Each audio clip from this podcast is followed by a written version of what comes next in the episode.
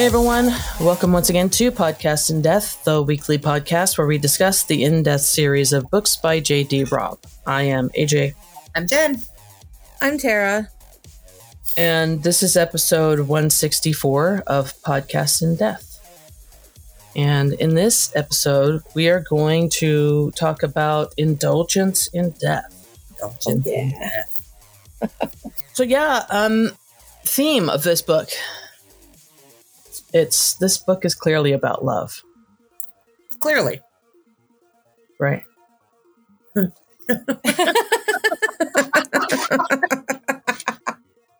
I mean, I don't pick the themes. Um, Nora picks the themes. That's just- right. So it's it is this book. The Clearly. theme of this book is love, Yeah. and because you know, in the first few uh, paragraphs of the book, uh, they're in Ireland and they're driving down this like really treacherous, twisty road. Apparently, Yeah. and she's fearing for her life. Eve is, and um, it says she had to remind herself that the trip had been her idea. Love was another killer. but how could she have known that driving in Western Ireland meant risking life and limb at every curve? So dramatic. Right? Yeah, she really so is. dramatic. Yeah. Um, even even the countryside. right. So, and then when they got to um, his aunt's house, it says Sinead caught Roarke in a solid swaying hug as her murmured greeting was in Irish. Eve couldn't understand the words, but the emotion translated. This was love, open and accepting. And then let's see, the next day, Roarke goes off and, you know, he's going to do some farming with the men. Wait a minute. Can we talk about the talking bed? Can Well, well, I'm just talking about the theme right now, and then we'll go about back. the theme. We're going to just come talking back about to the the theme right now. bed. Yeah. Don't worry. um so uh she yeah she took a shower and she's coming down for breakfast and it's as she's going down the steps it says she heard more singing a pretty and bright human voice lilting away about love um and then uh, at a certain point uh, Sinead says to eve um, you have power over a powerful man his love gives you that power and then when they leave, Sinead says, Here's love to hold until next we meet, and I give you more. But also, there was a whole storyline, weird storyline about Dickie being in love. Yes. Which It was a weird. weird storyline. It was a weird storyline, except when you think about the theme being love, right? Yeah. Right. It, at a certain point, they go to one of the, who was, oh, Carol Leah, who was, her and her boyfriend Mitch were like stealing, Right. stealing money, Money. from stealing supplies. yeah, and then Mhm. selling them. Right. and Peabody says to Eve, um, she says, or she or she thinks she's in love with the asshole. Uh, didn't want to roll, but and then um, Eve says, "Push comes to shove, love goes down." And Peabody says, "I guess, except when it's really love." Then they talk to one of uh, Sylvester's like ex, Patricia, and she said, you know, everything was going great with them, and he said, she says, until he met Winnie, and though it took me a long time to see it, Sly loved him more. Later, when Roarke and Eve are talking about those two, uh, Roarke says to Eve, No, it's perfectly clear. It's more than teamwork, shared interests, partnership. You see it as a terrible kind of love. And then at the end, um, Eve says to Winnie Dudley, uh, It was fun, wasn't it? That much fun. You do it for love, not the score. And you loved it just like you love your chemicals. So, you know, obviously it's a book Yeah. about love, Yeah. Obviously. you know. Anyway, so yes, Eve and Roarke go to Ireland. It's a the drive is a nightmare for Eve. They finally get there. They have a barbecue, you know, um, and uh, Eve has this great moment with, you know, Sean, With Sean, where yep. you know Ugh. she thinks again so how bloodthirsty he is. We love him. Yeah, Oh, Sean's great. yeah. Um, and then the next morning is the bed scene that uh, Jen No, wants it's to talk that about. night. Is it Is that it- night? Ugh. It's when No, they go to the bed. morning. Yeah. No. No, when they go to bed, that's when the talking bed happens. Okay.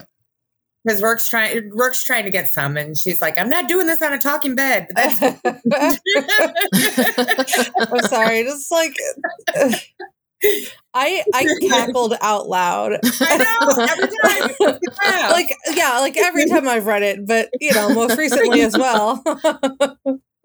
I'm sure they know we have sex. Yeah, but Right. that's different than having the bed yell out "Whoopee!" right. so great. oh my god. But yes, in the morning, that's when the cock wakes her up. Right. But before that, Roarke tells her, like, well, we'll just have, you know, quiet, dignified sex. Yes. And she says, if sex is dignified, it's not being done right.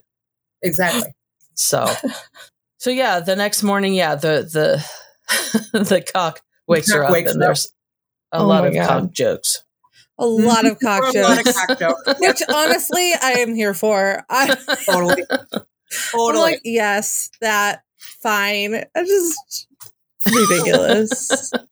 It So is good. ridiculous, but it's, it's one of those things that Nora's so good at, so good at. Ugh. you know, those kinds of jokes.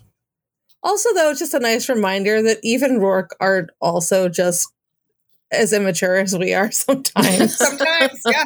Yeah. A lot of times. I think Roarke lot of is times, very yeah. mature. You know. because you know what, being immature is fun and it doesn't hurt Mhm. anybody when it's It does like not. that. Yeah. Yeah, You know, Agreed. obviously. obviously, it does sometimes, but in that case, it does not. Right.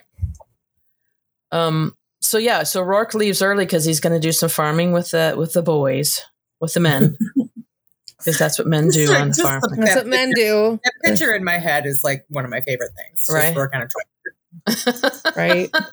nice Why to think of Roarke like that. Mm, Why Why not? not? Oh no, I I love it. I like I said, it's I love that picture in my head. It's great.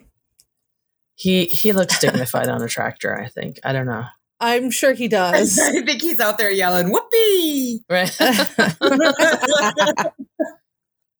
and then Eve wakes up and um because she went back to sleep after Roarke left, and she wakes up and uh, takes a shower, uh, has to towel dry because there's no drying tube. Unfortunately for her, Oh my Poor god. Eve. I know, right? And she's also thinking like, you know, I'm gonna have to suffer through some tea because obviously they won't have. Why she's No. thinking that it's it's Roarke's fan. Why isn't he's giving Yeah. everybody else coffee? Why isn't he? Exactly. But yes, he sent coffee ahead, Yes. so um, Sinead was out of it. Yeah. So um, so yeah, so they you. sit down and they talk about uh, Eve's anniversary gift for Roarke. Um, and that and how it's all progressing and everything's ready and you know Eve's I guess Sinead's been sending her pictures as it progresses and um It's a very sweet scene. yeah and Oh, they I love it so much. yeah and they do have another conversation about like she Sinead wants them to become friends not just because of Roarke but because you know she wants them to be Yeah. friends and Yeah. it's also very sweet that she um tells her that she thinks that um Siobhan would have Would have liked her. would have really Yeah. liked her Yeah. you know so that was all very sweet That's so sweet. Yes. so um they uh they go to the park that uh eve has Yeah. been has been having built in memory of roarke's mom that's his anniversary present and um roarke is going to meet them there and uh he does and he's talking about this park like i didn't realize there was a park here but this is a really good place for it and oh look at all the you know all the equipment and doesn't it look fun and, you know. Yeah and how pretty it is and eve takes him over to where the plaque is that you know says that the park was dedicated you know to Siobhan by her son Yeah. and it's a very touching moment It's so like Yeah. It's maybe one of my favorites in the entire series. yeah Honestly, It really is. And then um Sinead comes over and they talk for a few minutes and then she's like, Oh look, now you have a playmate come to play with you and he Yep. looks over and it's Brian Kelly, which is it. like AJ's so happy. and then Yeah. AJ is like, "Hell yeah, there's Well, Brian. Kelly." I love and it's. He's great. It's, He is it's nice that they called him you know, It is. and had him flown out. And, you know, Yeah. Listen, that's a journey. it is a journey. It's not like it's not like it's right down the street. No. No. so, yeah. I just love how mean, dedicated they are to that. Like just to really not just being like, yes, Roarke, welcome to the family, really embracing everything about Roarke and including Right. Brian and I don't know. Roarke's family is amazing. So amazing. Yeah. Yeah. They really are. And then Sean comes up and says, like, you know, he wants he wants uh, Eve to come with him, or he, he wants them all to go walking in the woods. The dogs ran into the The woods, dogs were in the and, woods. and he wants help finding him. And he was telling Eve, "What if we find a body, or you know, you need to be there." It's a clue. Yeah. Right.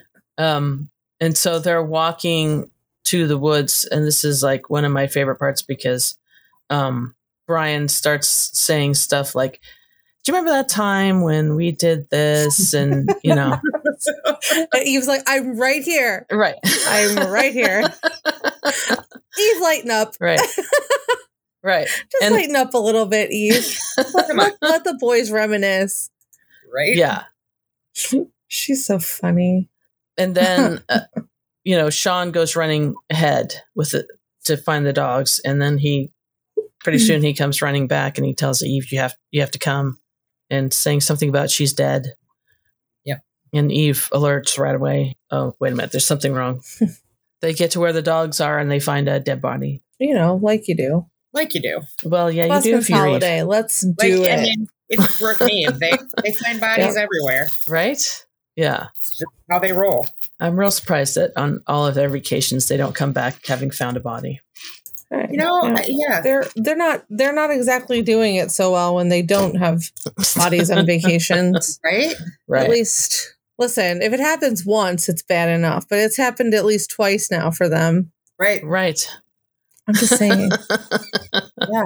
Maybe I seven. mean, so um, Eve tells uh, Sean to take Roarke and walk back to the main road so they can see how long it takes to walk from that spot to the main road. And uh, they also, Roarke, I think, is the one that contacts the police there. I think so. And the police guy comes up and he's like really young and inexperienced and he has never, never seen a dead body except for his grandma at her funeral. And He's so cute. He's Yeah. so cute.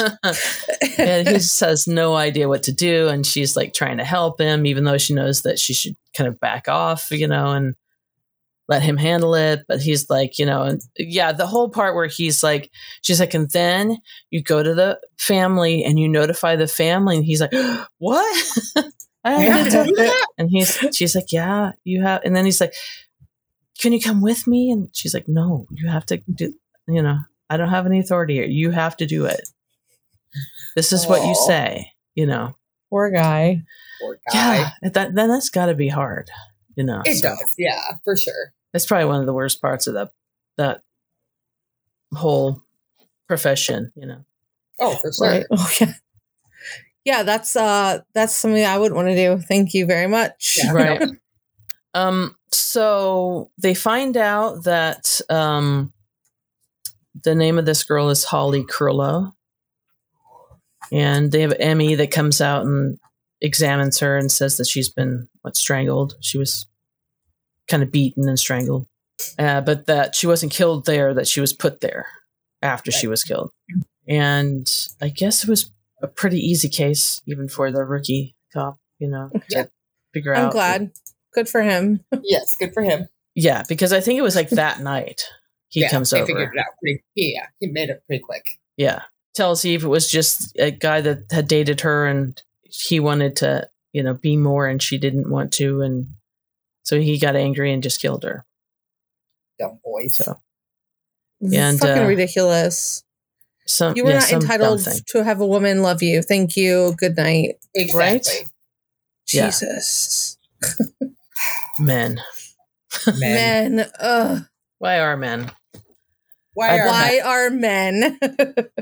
Uh, my apologies to all the men in the audience i'm sure you're all the exception that they're probably also like, why are men? Why are men? right? Yeah. Question. We'd like to know too. They're because because good men are not unaware of the fact that there are shitty men out there. Yes.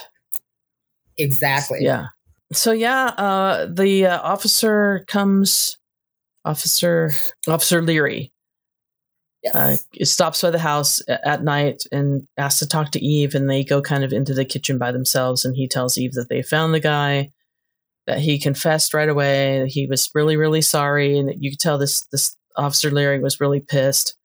Like, yeah, you're Yeah. really sorry, but really, you know, I mean, it's too Are late. you? And right, yeah, it's a little too late for that. Um, and then he leaves, and right away Eve goes in and and goes right to Sean and tells him, you know, this that his name was Kevin Donahue, and he killed her because he was mad at her, and you know, they had that whole discussion where Kevin uh, uh, says Sean says something like, you know, hope they beat him or something like that, you know. Hope they coshed him good. Yeah, and you know eve is like you can't think that way if you're going to be a police officer you have to you know do things the right way Then he's like, oh, maybe I don't want to do that. I Just it. fair. yeah so then um the next morning is when they they leave again and uh roarke tells uh his aunt that he wants them all to come visit them for thanksgiving For Thanksgiving. and they say they would Mm, So, and then there's that sweet moment, like we already talked about, where she says to him in Irish, you know, here's here's love to take with you until I can give you more, or something like that. Something very It's so Irish, which is very touching. very Yeah. Irish. the next chapter is he- they go back to New York, Back to New York. and Back to the grind. back to the grind. But you know, Eve is secretly He's like, happy, hell yes. Yeah. Yeah. And it's so funny because like. Peabody comes in and she's like, What did they give you for your anniversary? Because she's like, It's got to be fantastic, you know. And Eve shows her a watch. And Peabody's like, oh, o- Oh, okay, that's cool, Nice. I guess. Nate. yeah. And this is an, you know, I'm, we, I don't know if we have comments about this and we review the reviews, but, you know, obviously this one is written in what, 2010, I think so. 2011. 2010 or 2011. we had fancy there. watches like this at that time, um, just not like what she was describing. Right. but it will only be a few years later that Apple will come out with the first iWatch, and it's Yeah. exactly what she's describing. And so exactly. Yeah. So it's it's you know, um, I but I don't know. Again, my whole my my answer to all this is always well. There's been a, an urban war, so maybe everybody's iWatch has got destroyed, or right. Maybe, maybe the cloud got blown up and nobody knows Yeah. how to do these things anymore. we just don't know. But We don't know. Um, but yeah, this is a very fancy watch that you know does all the fancy stuff and also has a full color screen and the ability to you know talk, you know, video chat with people and record things and pretty much just like an iPhone. Right. It's pretty much what it is, but Yeah. that's But it figures in later the recording uh, aspect of it. Yeah. then they get called out to a murder uh, of a uh, a guy named Jamal Houston. He was a limo driver. He he owned the limo company. It's like a high end, exclusive limo company, Right. and he drove the limo. And um, he was uh, shot in the back with a crossbow crossbow, just normal shit. or through Yeah, the neck. Normal. Uh, his was through the neck. Yeah, Yes. Yes. Yeah. His is through the neck. Yeah. Just normal shit. You know? just normal stuff. It's not normal stuff, which is why Eve is surprised. I mean, yeah. Weird. yeah, crossbow. You know How often do you see a crossbow injury? Not exactly. very often. if you're not chasing uh, zombies, Yeah. Well, yeah. then you probably But- see it a lot. Yeah, probably. Not in this, you know, situation. Not Uh, in this situation. Not in a limo. Yeah. So the name of the company is Gold Star Transportation Services, and even Peabody go to the headquarters. Uh, this guy had a, had a partner who is named Michael Chin, and she and Peabody go there and uh, notify him of uh, Jamal's death, and then they go and notify the widow, which is very sad. Very sad. It's, it's always sad, but ugh. Yeah. Yeah, You could just tell how much they just all liked each other. It's very sad. yeah, yeah. I just wanted to put my two cents in there, you know. no, you're right. jeez. that that was what was sad about it because they were all so close and they all loved each other so much and you know from there they go to question the guy that booked the limo the the guy who's under whose name the limo was booked. Let's just say that. Correct. his name is augustus sweet and he works at dudley and son. And uh, they tell him that his uh, credit card was u- his, his company credit card was used to book the limo. And he was like no that wasn't me. Eve also uh, interviews his pa mitchell sykes uh, who this outline says is an arrogant snob but not murderous little shit. yeah He's a little shit. He's a little shit. yes um, Eve runs into little shits a lot. she does There, I like There's it that so many of them. To be like, okay, this has really nothing to do with my actual investigation, but I'm going to take the little fucker down anyway. yeah because he's a shit 100% yeah you know it, it's saying here since the card was used to book the limo not pay for it as long as an authorization code was used there wouldn't be a flag for just placing a hold on it but i think one of the things that was said is that not everyone has access to the information the company information as far as people's uh, credit card numbers and their um, passwords and whatnot to get into the credit cards. That's that's not information that everyone in the company has. Only a select few Right. people have that information. Mhm. The reason I'm bringing this up is because you know there's going to be people they're like, yeah, Eve, Eve, you know, figures out this crime like out of thin air with no clues Right. whatsoever, right? Yep. Oh, I'm sure. Yeah. And, and Yep. just They're to, absolutely going to be like that. just to point out, like this early, it's it's said already that you know very few people have information that information, and Mhm. so, you know some of the people that have the information is upper management, right. Right? So I mean, she even asked Roarke that question. She's like, right, would you have access to that? Or, you know, and she's like, Yeah. because you're you or because you're the head of the company? And he's like, both. you know? exactly, So- yeah. so Eve knows it. It it it you know lowers the amount. I mean, yes, somebody could hack into their system and get it, I suppose, but you know, without direct information on that, you know, we don't know if that's what happened. But she does know Right. that upper management has access to these card numbers and can use these cards. Right. So just just pointing that out I to that dumb makes people that sense don't me, pay attention right? to these. But AJ's already read some of these reviews. You know, you guys know that. Yeah. Right, yeah.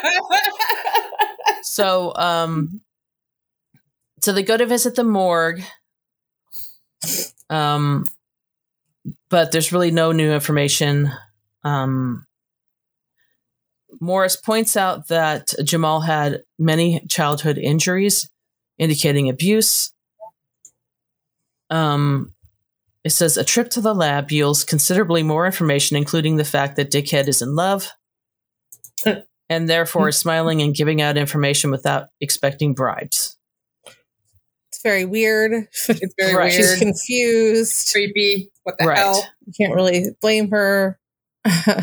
Peabody runs information on people who would have access to crossbows and the bolts that are used, you know, with crossbows. And they find they find uh, someone named Iris Quill. So they go and uh, they're gonna talk to her. They re-listen to Jamal's final transmission to Michael. He says he he says the passenger is excited about the surprise for his wife. Um, so obviously they know it's a man. Right. So they go to talk to Iris Quill, but you know they know it's not her.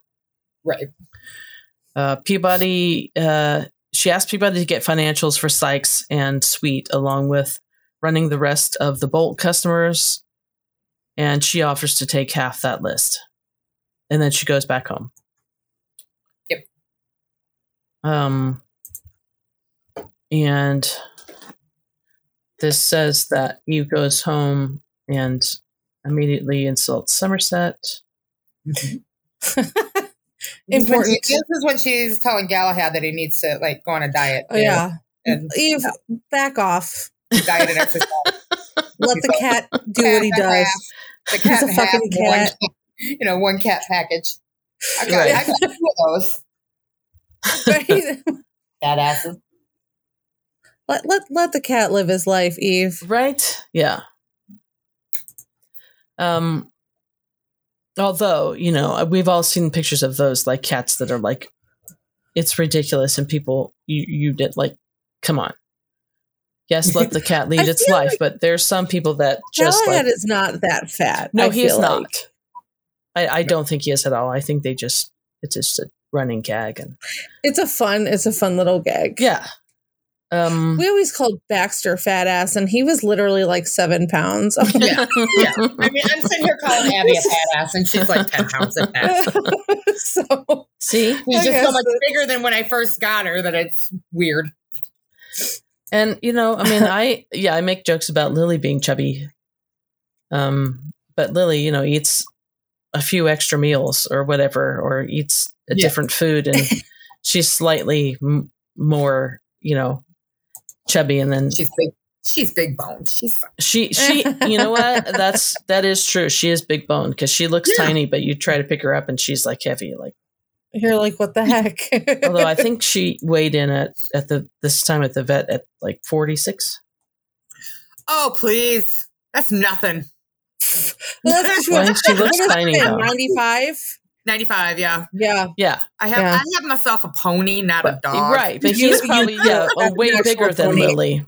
Lily looks oh, really yeah. tiny, he's a and fucking so lab. Yeah. Yeah, Yeah, things like this tall. Like, yeah, yeah, he's big. he's a big boy. yeah, Yeah, because Marla is eighty-five pounds, and Yeah. Marla's a girl, and she's Well, Only Finn's an American now. lab too, so he's taller than a Mm, than the oh yeah, lab. So yeah, he's not fat. He's pretty lean actually, but he's just Good. tall and big. he's just a big yeah, he's a just a pony. big dog.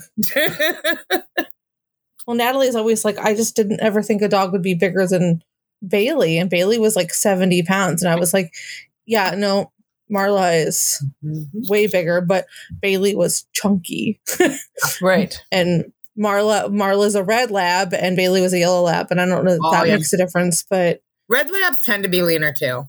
My best friend Yeah, she's a just red a- lab. she's Beautiful just dogs. a big dog physically, Yeah. like Yep. like Finn. That's I mean, I think Yep. that that's just what it is. Yep. Ugh, we love a chunky dog Yeah. though. We do love a chunky dog. We we saw one. We saw we were walking. Um, Adam and I were at Harry Potter World last weekend, or Harry Potter weekend at Kent, which I will tell you guys about later because that was an experience.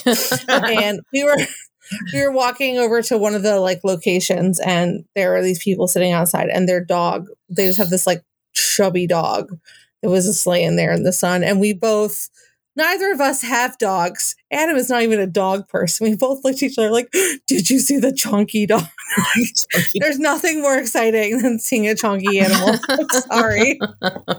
I'm sorry. It just made us so happy. We're like, did you see Have you it? seen that Instagram reel where it's like they got like this like like purebred dog like this is a purebred three thousand dollar dog with all its papers and you know we it's just he's just beautiful. And then there's like these two fat dumb looking dogs. And the, the guy's like this these are my dogs Chunko and fuck ass. I found them behind a dumpster and I loved them more than life. Like, yeah. Yeah, Chunko uh, and fuck ass. yeah. Oh, and we love we love a chunky Galahad, no matter how ch- chubby he may be. Exactly. absolutely. It's all that matters. it is. Anyway, So yeah, enough of the uh, fat cat shaming that we aren't Yes. doing, but Right. Eve um, yeah, stop shaming your cat, Eve. so How Eve shames the cat and insults Somerset, and then as soon as Roarke gets home, they decide that their vacation isn't over and they need to like revisit. they the- need to do the thing. they need to do the thing. They need to do the thing. Um, and then they have dinner and they talk about Eve's murder. Yep. Um, she reviews Jamal's Juno record and it shows truancy, shoplifting, illegals, destruction of property, two stints in juvie, and finally, when he was 17, he beat his father and took off. And after that, he was put on super, supervised half. He was put in a supervised halfway house, provided counseling, and given a chance to turn his life around, which he did. Which makes it all the more like sad. Makes it worse. Yeah. Yeah. Um, Roarke, no surprise to anyone, finds a hidden account for Sykes. Of course he does. Um, You know, like you do if you're Roarke. yeah, Like you do. and they figure out he's been dealing drugs with his girlfriend, Carol Carolia Prinz, who is a pharmaceutical rep at Dudley for almost three years. And nobody's surprised. Nobody is surprised. Not at all. Because Pharmaceutical pharmaceutical reps. Just kidding. I mean, Shady bitches. did you see the? Did you see the? Um, what was the name of the movie with? Uh, Oh, yeah, yeah, yeah. Michael Keaton. yeah. Uh-uh. yeah. Dopesick. the name? Yeah. Yeah. And Yep. then phar- pharmaceutical reps basically like, you know, mm-hmm. giving out samples and seeing that these places, these, these pharmacies were turning into like, you know, drug dealers essentially Yep. with people Yeah, strung out and stuff. And like, well, who cares? I'm making a lot of sales, you know? yeah So sometimes those people can be horrible people too. There's the, those are the exceptions. Right. For anyone out there who is a drug manufacturer rep, we know that that's the exception and not the rule. You know what? I, I've got several of my favorite people who are drug reps. Several in my Yeah. family, actually. And they probably know that they know exactly how bad it is. Yes. Mhm. Yeah. Yeah. Eve decides he's pri- probably not the killer because he wouldn't want to call attention to himself. Mhm. But like uh, Jen said, she's going to fuck with him anyway. Well, yeah. yeah, it's fun that way. Um, yeah. Meanwhile, in the House of Horrors at Coney Island, uh, a licensed companion, Ava Crampton, is being murdered. Mhm. And, you know, weird because it doesn't doesn't seem to have anything to do with anything. No. Um Not at all. so even Roarke head for bed, but just as they lay down, Eve is notified of uh, Ava Crampton's murder. Mhm. Um, Roarke is also notified since he has a business interest in the Coney Island Amusement Center, because of course he does. Of course. he does. And Roarke describes the House of Horrors and the minimal security, telling Eve it's a pro- it's appropriately gruesome and terrifying. To which Eve replies that it wouldn't scare her. Uh, she gets that every day when she comes home. I mean, that's a pretty good dig on Somerset, good honestly. That's a good That's a good one. That's a good one. Good job, Eve. I like the, she, she's a fucking murder cop and she's like actually we're just going to talk about how i live with a ghoul yeah, Seems Um, fair. that's their So- relationship yeah, it is, and you know we love it. Let's be honest. Yeah. oh god yes So uh, when they get there, they're talking to the electronics employee. His name is Gum, and um, he leads Eve and Roarke to the dead body, telling them that normally they would have been notified um, at loss of heartbeat, but then there was a glitch, a blip, a wrinkle in the security system. Parts were blank. he speculated that the killer used sophisticate a sophisticated jammer all along the way to and in the House of Horrors, so he knew where the cameras were. Roarke identifies the murder weapon as a bayonet, which would which could be shot from well, it couldn't be shot from a rifle. This person says could be shot from a rifle Mm-mm. or used by itself as a sidearm. Uh, no, it can be used on a rifle. It's attached to the rifle. it's, a, it's you can- attached to the rifle. Yeah. Right. Then you can unattach it, don't- uh, use it as a sidearm. exactly. Yeah, I still am not sure how a bayonet works. So it's a you don't worry about me murdering anyone It- with it- one. you see a rifle and beh under the barrel of the rifle is a place where you can put the bayonet it's like a little you just click it in there Yeah. Okay. so the bayonet sticks out from the rifle a little bit out from the rifle like this so you're there and you're shooting Okay. people and then but once you get up to somebody then you can use the bayonet and Stab you him. sh- stab them I do love a good stabbing. I'm just Well, kidding. Because, you know, shooting them's not enough. You got to stab 'em. You can also stab 'em have to stab them. well what if you run out of bullets That's okay, true. that's fair. That's I fair. so you got to do something um but anyway it's an, it's another unusual place and an unusual weapon dun dun dun. so if there's anything that links those two it's that that unusual weapons and unusual but public places Right. so eve and peabody head to the west village to visit foster urich ceo of intellicorp whose card was used to book the transportation for and services of Ava. Um, Peabody. Peabody is ecstatic because Eve has one of Roarke's cars, a convertible, and puts the top down. Whee! Eve, let the girl have her fun. Well, she Right? does, but she does. You know, here that's the She thing. does. Like Eva's, She really does. tried to. yeah, like she has she has to she has to give her shit because that's their relationship, Right. and then she's like, yeah, and also she's secretly having a good time, right too. because you know, I mean, Pe- Peabody's like, "Can we put the top down?" And Eve's like, "Get a hold of yourself." And then he's like, "Okay, we'll put the top down." you know so yeah um so let's see uh Urich is puzzled and annoyed about somebody using his card for murder his alibi julia explains that they were out to dinner at uh, paulo's and tells eve and peabody that this is the first night they've done the thing i guess Right. um Foster cancels the account and begins a search on who might have used his card. Peabody thinks they're they're sweet. Uh, Eve asks Peabody to find out who insures Telecor and Dudley and Sons, since that's who would cover the charges once they're disputed. Um, back at EDD, Roarke, McNab, and Feeney are all working on the Coney Island security disks. Roarke says the security system wasn't just jammed and in a pinpoint manner, but wiped with a virus.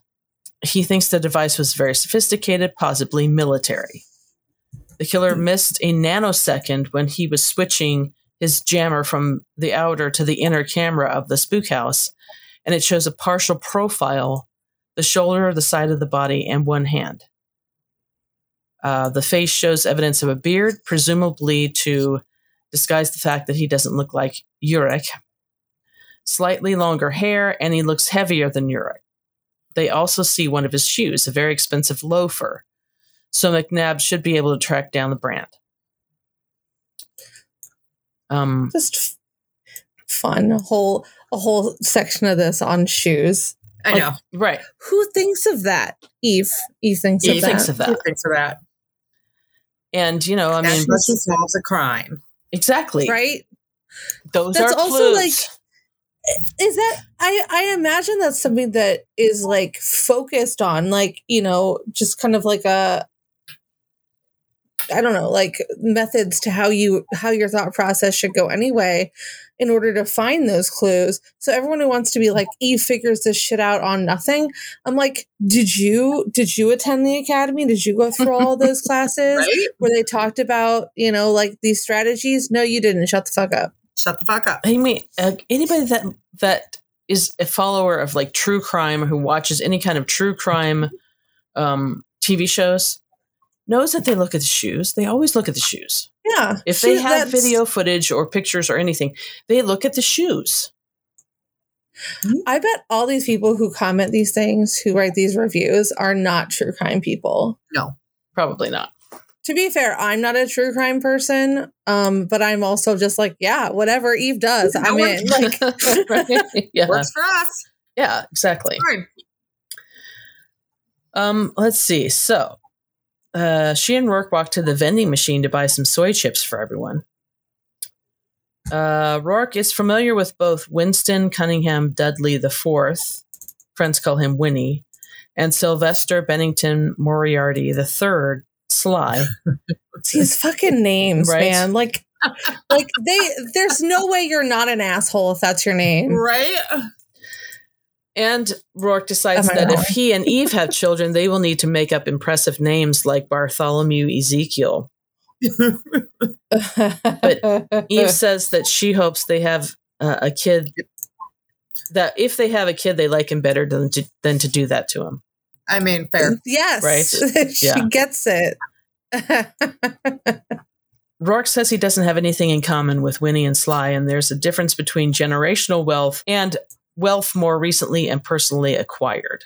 So he's even though you know they are kind of on par financially and they like run in the same circles, he's basically seen by these two as you know kind of still a street New rat. And, Yeah, Beneath he's them. nothing. He he actually worked for his money. Oof. yeah, I don't want to be associated with you. I'd rather you. be right. Yeah. I- what a but you know what? I I bet that's a real thing. I Oh God, Yeah. oh yeah, definitely. it 100 percent is. Yeah, God, I hate people. yeah. The new money, Mhm. old money thing is still still a thing. It, yeah, It's just astounding. Yeah. yeah. Like in my in my where I live, there's like the new rich area and there's the old rich area, Mm. and like you know, I see patients from both, right?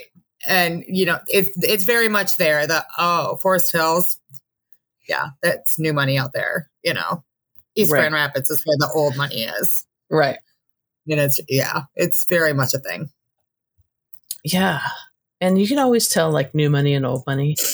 It's so funny Mhm. because they're and not always, but in a lot of case, you know, you see like because I I love looking at houses in my area, even though I'm not going to buy a house anytime Mhm. soon. I just love looking at houses that are up for sale in my Mhm. area, and yeah, there's new Right. new areas, new rich Mhm. areas, and old rich areas, you know, and Mm-hmm. the difference between them, you know, as far as their houses are concerned, you know, because the old rich areas are people that, you know, it's a lot of dark woods and, you know, Mm-hmm. a lot of patterned wallpaper, Stone. stone, and. You know, they have a lot of knick-knacky things all around Yeah. and that kind of thing. And the new rich area is a lot of um, like white and glass, modern, you know, they often like the old areas will often have like a, if they're really, really rich people, will have a tennis court. And, Oh, like yeah. new rich people will always have this really fantastic pool area Mm-hmm. and in some in one case i know for for a fact they have like a regulation size basketball court in the back and you know so it's it's really fun to funny to see Wow. like the differences between new It really is. new Yeah. money and old money It's just I mean, listen, I don't have new money or old money or money at all. Right. So yeah right. yeah join the club join the club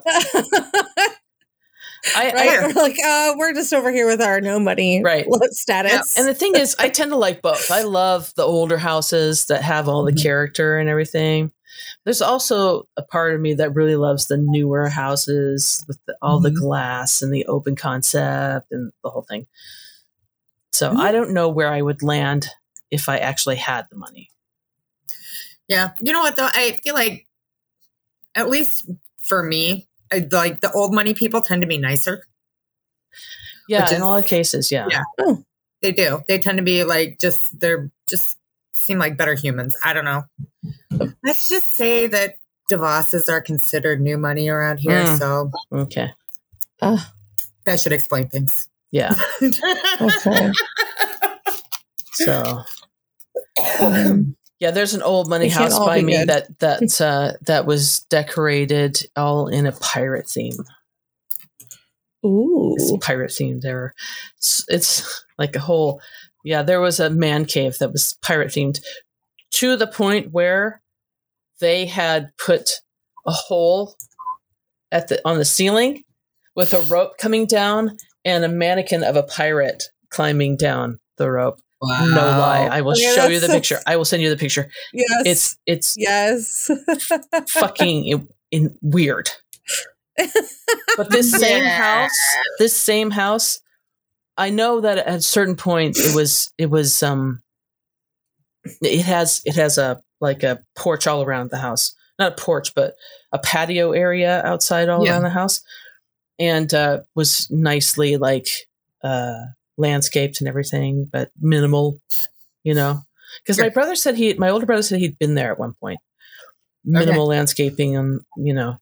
Um but they the people that had bought it and this was like in the 80s i think um tore up one side of the house tore up the the por- the porch area on one side of the house and put a gigantic uh railroad like a miniature railroad like gigantic with you know the whole water landscape and hills and any kind of you know building little tiny building that you can imagine. And i'm sure it all lights up at a certain little tiny cars around and like you know. Y'all are weird out there in California. right?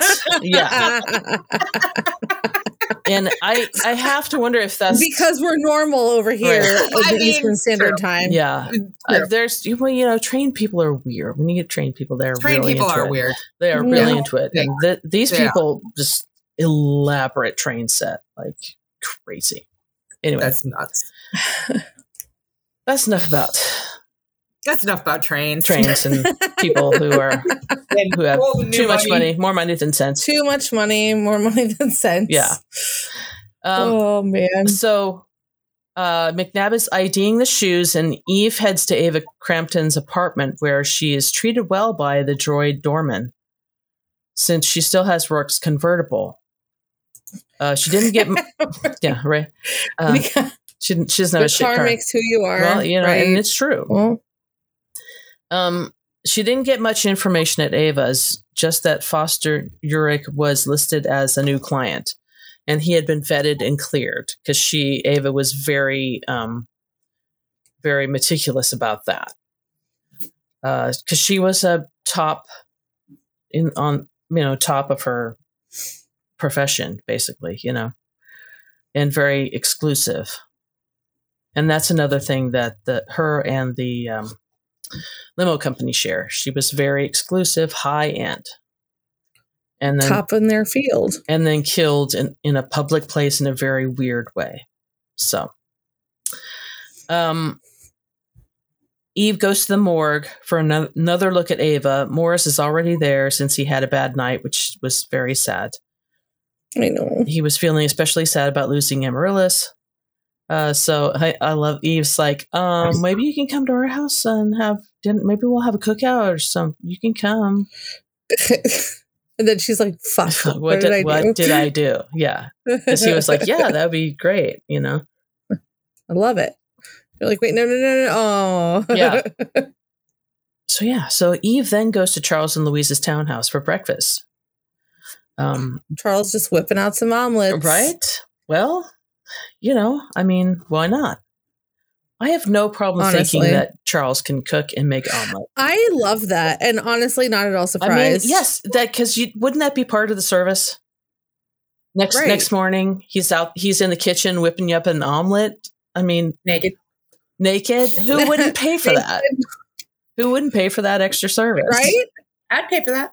You know, it's one of those extra things that you get for paying a little bit more for a high end LC. I mean, you know, Yeah. I so I don't have any problem with I would pay, I wouldn't even pay extra. Just come over and make me an omelet. it. right? I don't need the other stuff. Just make me an omelet. You're calling an LC. No, I just need somebody to come and make me an omelet. Just come make me breakfast, please. Honestly, though, like Thanks. I don't if need El- it. like- I need an omelet. I'm not gonna lie. If LCs were like a thing, I would, I would totally be like, okay, just come like hang out with me. Yeah. Yeah. Uh, it would mostly be like, keep me company and make me fucking wash my dishes, right, and then make me dinner. right. I mean, yeah. Wash my dishes. I will.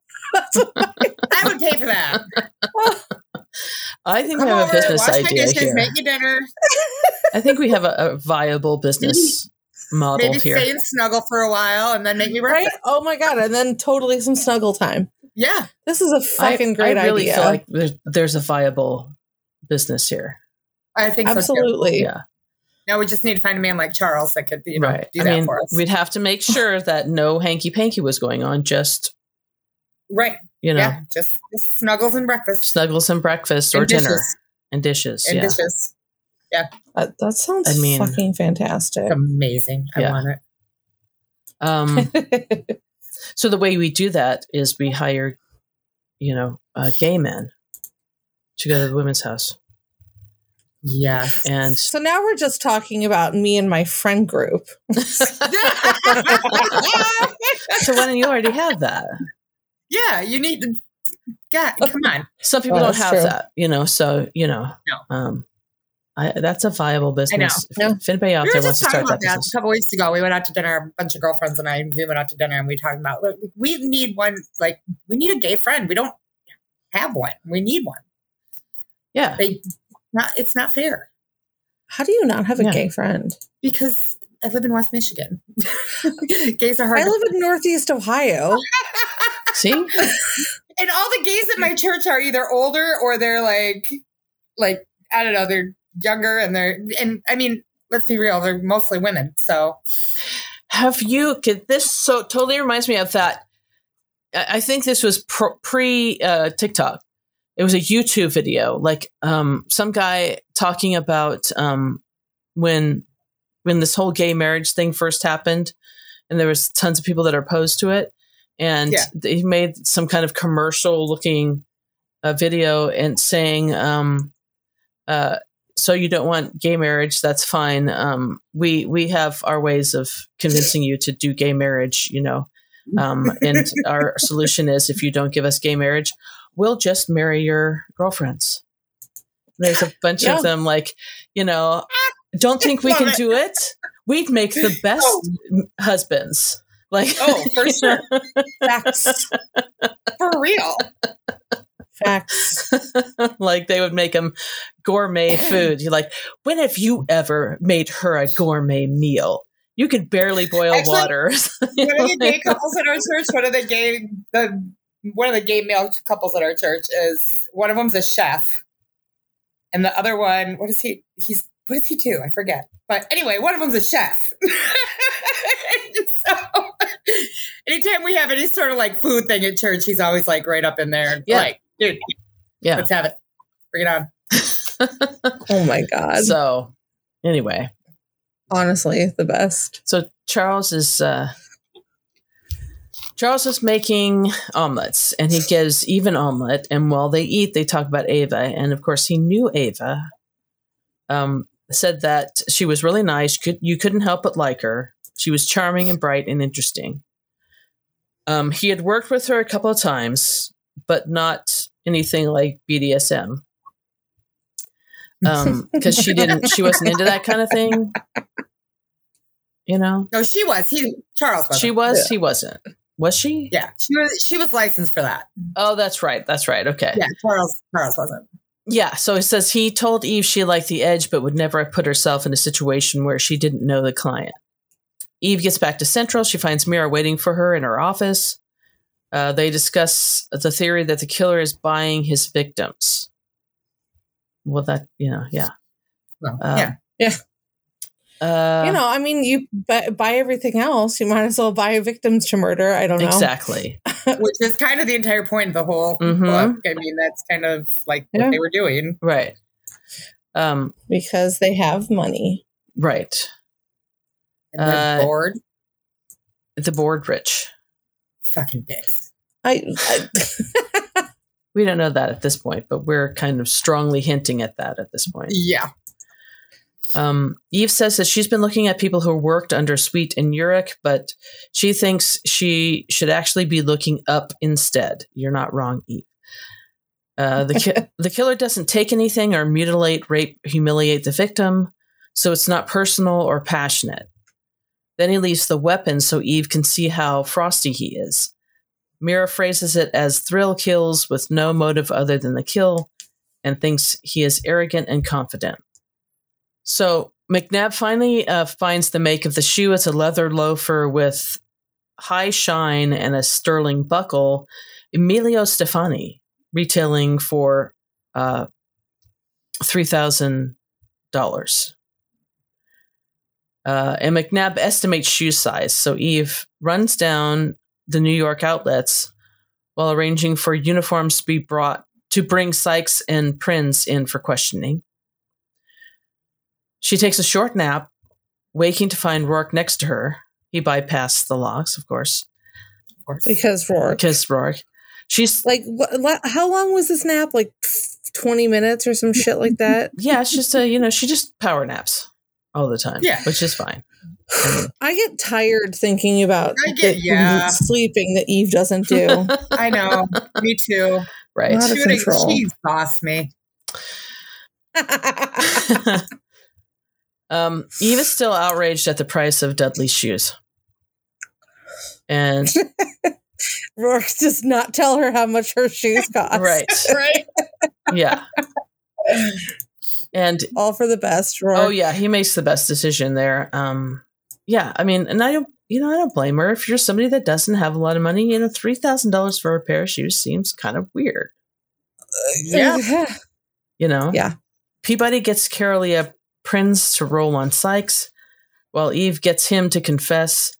So then she and Peabody go down to the shoe boutique. The main salesperson is delighted to assist with their investigation, and Peabody gets to spend five minutes worshiping at the altar of the shoe. so. Peabody. I just cannot sometimes. Right? Right? Yeah. She's so funny. Yeah. The happy sales clerk tells Eve they sold two pairs of those shoes in that color. Um, and one of his coworkers sold a pair to uh, Samson Anthony, the producer, and another sold a pair to Winston Dudley, the Pharma King. So Of ding, course. ding, ding. Even Peabody visit Dudley at his office, where he tells her he had just finished Nadine first book, so he knows who they are. Um, she gets his alibi for the night Jamal was killed, tells him she just arrested two of his employees on an unrelated matter.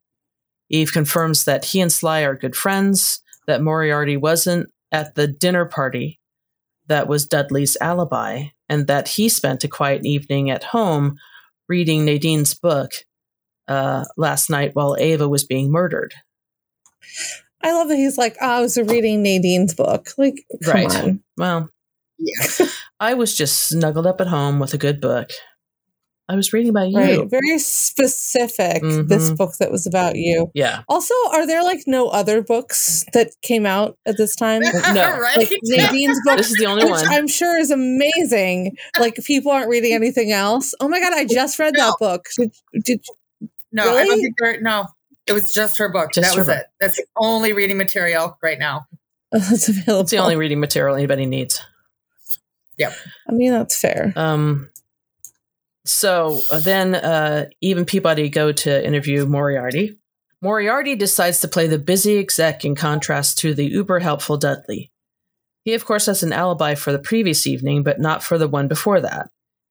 Eve stops at Mira's office when they get back to Central and is ecstatic to find a temp, Macy, working the front desk rather than the dragon who usually guards Mira. But sadly, it's only for a couple of days. Uh, Eve runs the two killers theory by Mi- Mira, who agrees that it's possible. On her way to per- report to Whitney, Eve is stabbed by a man with a sharpened plastic knife from the eatery and has to trash a very nice jacket after she uses the sleeve to field dress her wound. Oh, Eve, never a dull moment. No. Because you can't just go like, you know, oh, I'll go to the first aid and get fixed up because it's No. Eve. Right. No. But little does Eve know when she gets to Whitney's office, he calls in a medic to fix up her arm while she fills him in on the case. I, I love it. And He's just like, okay, no, none of none of this shit. Just get in here, Right. medic. Like I'm he's calling just, a medic. I don't care what you say. He Right. like he he is as straightforward and down to business as Eve is, and it's great. Yeah. Yep. He suggests that Eve research the bayonet to see if either of her suspects has an ancestor who served and would have been issued that weapon. Baxter tells Eve Trueheart's still dating the cutie in records and lets her know that he's going to have to have him start studying for the detective's exam, saying he's quick um, Yeah. and that he'll make a good homicide detective because he looks at, at a DB and sees a person. And it's sad that he even has to say that, right? Because Right. anyway, um, on her way home, Eve calls Mavis and asks her to have Leonardo not take any new bookings with unknown clients. That's good job, Eve. Um, Right. Also, like the first time, I feel like the first time I read this book, um, that that kind of hit me. Like, wait, oh my god, you know, because I wouldn't have thought of Leonardo immediately, and then the second that this happens, you're like, oh shit, yeah, she's right. yeah, because she's already figured out that you know they're going for people who are top of their fields, exclusive. You know, don't work with any day, any just anybody, and yeah, I mean that makes sense when you think about it. And so then she comes home, and of course Somerset says, "Have you been brawling again, or is this some kind of fashion statement?" Brawling again. Yeah. Oh. And Eve says, Neither. I lost a bet and had to get your name tattooed on my arm, so I carved it out with a penknife. Wow. So, is this the one where she's like, it wasn't great, but right. Yeah. Um, but of course, as soon as Roarke comes home, the first thing Somerset says is the lieutenant is sporting a bandage on her left forearm. It doesn't look serious. And Roarke is like, oh, well. And he says, you need sleep. So, like, okay. works like, God, just another day, just another day. so ridiculous. Oh my So God. Eve is already asleep when he gets up there, so he just lays down next to her and goes to sleep too. So Eve wakes up from her dream and knows the killers are Dudley and Moriarty, but not why.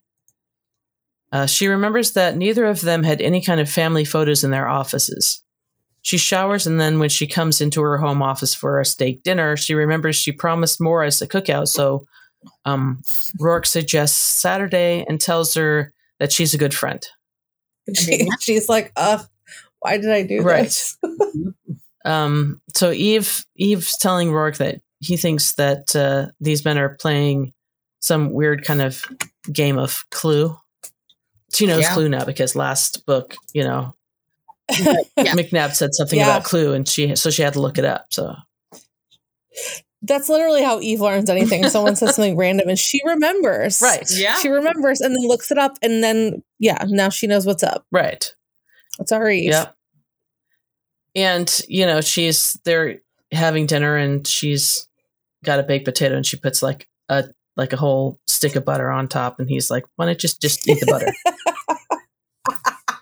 Why bother putting it I on just dinner? feel like I feel how like my potatoes? mom said that shit to us when we were growing up. Like, why don't you just eat that salt or something? What, Roarke, have you ever had a baked That was potato? not They're me. dry and need a ton of butter. Yeah. They What kind need of Irish person are you? Learn how to eat a fucking cream. Yeah. potato. yeah. Get over your like hang up about her salt and butter. Just shut the fuck up. Right. Yeah. Most normal people do that. But I, You're a weirdo. I do. I remember my mom saying that kind of shit to us when we were growing up. Um, and I'll be honest with you, I definitely use a lot of butter. I don't use salt like Eve does. Yeah. I rarely use salt, I but um, but mm, I love me some butter, man. Yeah. Give me both. I- Yeah, Roarke, what what did he eat on his potato? Right. Ew. Yeah. Really. Would you just eat it dry, you dumbass? yeah, you're then you're a I'm dumbass. sorry. I eat Right. I, I eat my popcorn like she- like Eve eats her popcorn. So A lot of It's butter Yeah, and unless- salt. that is delicious popcorn. Yeah. Also, Right. I'm taking away Roarke's Irish card if he Like- can't eat a fucking potato correctly. Melissa has stopped sharing popcorn with me at the movies because I put so much butter on it. And she's like, You put way too much butter on it. I'm like, I, well, then good. Now you don't have to share it. I bought it. Buy your own. I I see no problem with you. like, I don't share my fucking popcorn. Yeah, don't you don't have to share your popcorn. Oh, But uh, you fucking know, in her defense, also like I don't, I really don't like it to the point where it's like soggy. Well, Like no, you- you I don't want want it soggy, but you want a lot of butter. You do want a You lot of want it I butter. feel like You want wanted I feel to like coat the Eve corn. probably does eat it soggy. Yeah. Oh yeah, Definitely. I feel like even No, yeah, even hers to is the point where it's you too want much. so that it's coating the, the corn. Not you don't, you don't want any dry corn. Like, come on now. Right. Oh But when god! you do it, you pump it, and some of them get soggy. Yeah. I don't Well, think you yeah, can but then you gotta shake that. it, and then you add more. Yeah. And then you can shake it and add more. Yeah. Put some down the side so that you can shake it, and then it'll still be in there, so you can shake it more Okay. when when it goes down a little bit. There's a whole technique to it, apparently. Janice, really is. like, there's a whole technique. There's a total technique for, for movie for a movie popcorn. technique. Mm, I want to go to the movies now. Literally, just to eat popcorn. I mean, Well, I and see a movie. I, yeah, Movie popcorn. There's no popcorn like movie popcorn. there isn't. Correct. Yeah. Not you cannot. You And it's- absolutely cannot like duplicate it. You just can't. And it is the least like clean Oh, thing you can eat. Who cares? Yeah. Who cares? Listen, you only live once. It's fine. YOLO. Exactly.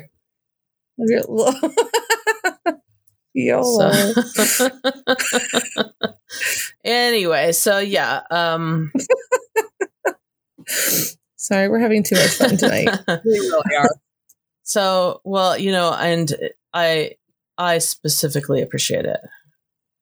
So And we're glad. there you go. Glad we can make you laugh Yeah. tonight. Of all Roarke says he thinks they specifically waited to start their game until Eve returned to work so they could have the best cop. Um, I mean, yeah. Roarke looks up their interests, and they're all non team sports golf, yachting, baccarat, racehorses. Like, Okay. All boring things. Got it. Um, Eve researches their exes. They each have one ex wife from uh, prestigious, wealthy families. Dudley was engaged to Moriarty's ex wife and ex wife's first cousin for about seven months. Eve thinks that's how the two men met. She also finds Dudley's great uncle Joseph, who joined the army after he was knocked out of Harvard and dropped out of Princeton and got a couple of knocks for drunk and disorderly. He served in during the Korean War, earning a Purple Heart. Yeah, that's a great uncle. So yeah, I guess I was like, he's old then. Um, and Eve thinks he brought a bayonet home with him. Uh, next morning, she wakes up early since Roarke is still in bed. They do the thing again. Um, she lingers over a breakfast of bagel and berries, lamenting the 96 nice degree breakfast. day and the humidity. And Roarke says the city the city will be a steam bath, and Eve is glad she'll be in Connecticut interviewing Felicity Van Witt, Dudley's ex fiance. Um, Eve noticed noticed that even though they all run in the same circles, the evil twins are never in the same place as their exes, while their exes, other exes, sometimes overlap places. I mean, it's complicated, but it's one of those little details that Eve, you know, sees that Again, nobody else sees. she's trained to see, Mhm. and she's smart and observant. Yeah. Um, Dr. Felicity Van Witt, who, by the way, has also read the I- iCove agenda, Yeah, and her like assistant has also read the iCove agenda. So this is the start. This is the very start of everybody recognizing Eve from the iCove Mhm. agenda. um, so she tells Eve how she was dazzled by Dudley. He was her first lover, and he was good at gaslighting her. She realized he enjoyed hurting and frightening her and rough sex.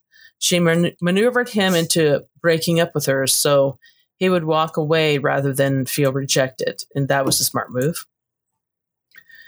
Uh, they literally never spoke again, not even at Moriarty's wedding to her cousin Patrice. He just looked through her as if she wasn't there.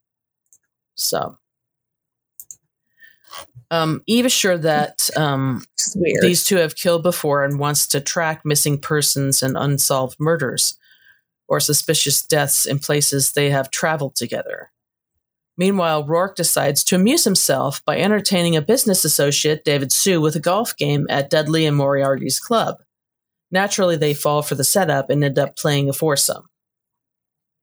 So this is one of my favorite things that Roarke does. He really takes one for the team Ugh, here because he love it hates so much. He's such a little bitch, and it's beautiful. That's so good. It's so good. Right. Oh my god. And of course, you know, I mean, Dudley and Moriarty see Roarke as like, you know, piece of gum on the bottom of their shoe or something like that. yeah, they're they're But they're the impressed with. Sue because he's like old money, kind of. right. So Right. right. He's also good at golf. he's Yeah. yeah, really good at golf. Um, Dudley tells Roarke that he met Eve and that she did him a service by uncovering a scam run by two of his employees. Roarke says that he's only involved in our cases when they have some meat to them, as the, like the iCove business. A dead limo driver, even with a loose connection to Dudley, hardly holds any interest to most people. And that was like oh, Roarke, so like. Petty bitch. I know. Oh, he's just being petty, and I fucking it's love it. fantastic. I love Petty Roarke. Yeah. Oh, Love it. me too. Um, Love him. By the fifth hole, Roarke has deciphered their cheating codes and signals. Um, and also they Dudley, Because of course he has. yeah, and also they're using some kind of a radio controlled ball or something that you know goes where they want it to. Um, since Just you know, like what the hell? How do you even do that? right, and then Yeah. Roarke's like, "Well, here's you know, here's a fuck you because I can use my little whatever he's got to uh, fuck up your ball." And then he starts fuck up your balls. Well, I mean, that's what he does. Work, fucking he fucks up their ball, and instead of he fucks up their and balls. instead of it going where they want to, he like makes it go off on different directions, and I'm sure that was very fun for him. oh, I'm sure. Oh my god! Right? It was just a fucking field day for like, Roarke. oh, that's too bad that shot didn't go where you wanted Oh, it to. That's too bad. Aw, I love that. oh my Yeah. god! It's so great. Um, By the fifth hole, so uh, yeah, so since Sue is no dummy, he wonders why Roarke is willing to put up with being dissed uh, by these two and telling Roarke uh, they wear their rudeness as comfortably as their golf shoes. Roarke tells Sue they are cheating and tells him they he can make that harder, so they decide to bury the bastards, quote unquote. Uh, also, Sue is fantastic. he really is. Yes. David David Sue is like one of my favorite random characters. That Yeah. Yeah. just He's fantastic. he's like he's like, are you what? That's they're like rude. I Yeah, why are don't like rude that. Like, he's yeah, I don't like them. Yeah, and he's just like he's like we're gonna beat that. I just I don't know. I enjoyed him. yeah. Yes, for sure. So, um, when Eve gets back to Central, Baxter tells her Delauder is waiting in her for her in the lounge. So this is what Dudley's ex Moriarty's ex-wife. Moriarty's ex-wife. Moriarty. Yeah. Um, and he also uh wants to know if Trueheart can bring a date to Saturday's cookout. and Eve says yes. And then Eve, he, then Trueheart asks if um he can bring a dish, and she's like, "No, we have plates. What do you?" yeah, we have plenty of dishes. What- what do you need? Eve, like, come on. No, but no, I want to bring food. And Peabody's like, "They have plenty of food.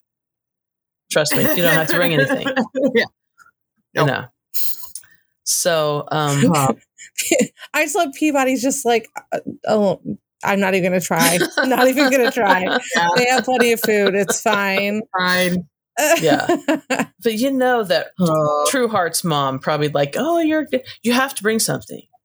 Let me make you Right, my yeah. famous like strawberry pretzel, you know, dessert that people make. oh, right. You oh know. Oh my god, the fucking strawberry, pretzel dessert strawberry is like jello v- with pretzels. Have you have you had that? yeah. Oh, yeah. Yeah, Yes. everybody makes it. I had that. So yeah, she's everybody like, everybody makes it for let good me let me reason. make let me at 'cause least make that for you. It's easy. Don't worry about it. You can bring it. So Now I want it. so Right? I always want so that. that's my head canon. Trueheart's mom still Yeah. made this strawberry, you know, Jello pretzel thing, and had him take it. Have I told you guys that I feel like I'm pregnant because like I'm either craving really weird shit or I'm throwing up. So it's like it's just it's nuts. I like Weird. I'm craving ramen noodles and like like not good ramen, like the the bad. like, it's just it's like the weirdest. I mean, uh, I. That's not a weird thing to crave. I mean, yeah, it's it kinda- delicious.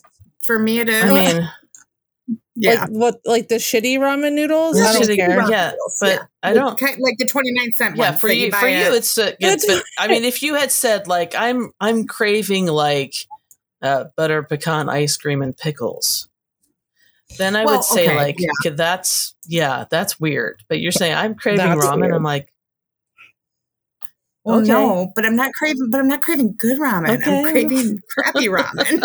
That's not okay. now you're gatekeeping ra- ramen. Yeah, Oh my yes, god! I am. Jesus. Uh, Ooh, butter pecan ice cream. That sounds and pickles, oh my Try with Maybe god! olives. olives. Yeah, I, yeah. olives. Yeah, Green or black? both. Oh, at the same time. All, all the olives. Yeah, There you go. I'd do that. That's that Oh, sounds yeah. delicious. just give me a relish tray. I want pickles. I want olives. want it all. Also, while while you're at it, a cheese tray. Like, Cheese tray sounds good. Give me a whole charcuterie board. Charcuterie board. And then she's just going to dump it into a big bowl of butter pecan ice Yes. cream and eat it all together. I mean, oh I'm I mean- god! not saying I wouldn't. Okay. oh my goodness, this is the best. So, um, so yeah, so she Eve talks to Delauder, who you know I really liked her as well, I did too. Um, yeah. Oh yeah. and um, Delauder explains the dynamic between Dudley and Moriarty uh, as the same side of a coin, where they didn't want anybody on the other side of that coin. And like we said earlier, she that's when she said that you know that Sly loved her but loved Dudley more. Right. I mean, essentially. So, Yeah. Af- after Dudley and Van Witt broke off their engagement, Moriarty approached Patrice about a threesome. And she said no. If it was with Dudley, yeah. Um, he pouted for two weeks and then said, no, of course it wouldn't be with Dudley. Then he hired a high end LC named LC. Ava. Ooh, Hmm? Dun dun Dun, dun. dun, dun. it's all coming Right? together. and um, that uh, basically he drugged uh, Patricia, and she said that she kind of was in and out, but one of the times that she was in, and she felt like Dudley was there having sex with her. Yeah. She couldn't remember. Mhm. She thought maybe it was a dream, a bad dream, or something like that. Time out. Okay, so this is like the third or fourth time since seduction that this has been mentioned. When seduction came, when like that that whore rabbit combo was like a huge deal. Right. Like whore wasn't a thing. Like it had been off the streets forever. And like you know what I'm saying? It was and like it was like a thing that they developed. But now all of a sudden this this combo is like they talk about it all the time. So I'm just like, so wait, that it just makes no sense. Well, Oh, yeah, I don't know. I Yeah, never really thought so- about the timeline of that. those it's one of those little things that it, I I'm mean, just like, Dudley does have a pharmaceutical company, so well, sure, but like they made it seem like this was such an like they came up with this combination and it was so deadly and like blah blah blah. right. And now it's like the third or fourth case that they've had that this combination has been used, and it's like, huh? Well, okay, I mean, all right. I don't know. Like I said, I don't Yeah. really know. Never really thought about the timeline of that, or Yeah. you know, Well, me either, but I'm just saying it's weird. right. um. So anyway, so she tells Eve that she's she had flashbacks for the next couple of weeks of Dudley raping her, and she thought it was just something that was her imagination, or she did she didn't know. And then Right. she was at a really high end restaurant at, at one point, and um, Ava came in and saw her there and went to her and said, um, I just want to tell you something. When that happened, yes, in fact, they did drug you, and yes, in fact, his his uh, friend was there, and yes, in fact, his friend did rape you.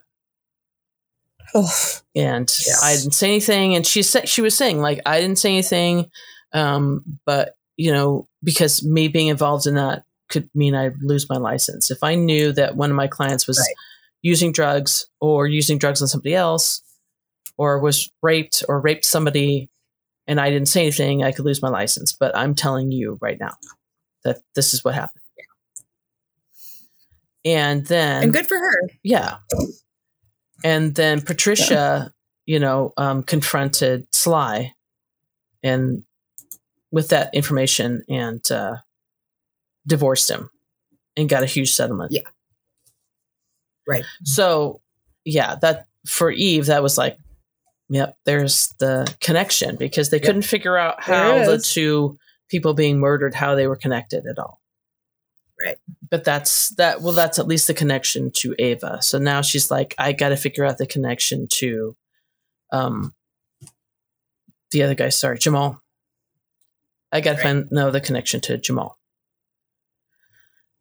so um yeah so since crampton wasn't random and since dudley killed him killed her from moriarty eve thinks that peabody is right that jamal's path somehow crossed with Dud- dudley's probably when they were younger probably something to do with illegals. Uh, Right. Roarke swings by Central to take Eve to dinner at a, at a pizzeria he owns and recounts the golf Mhm. date.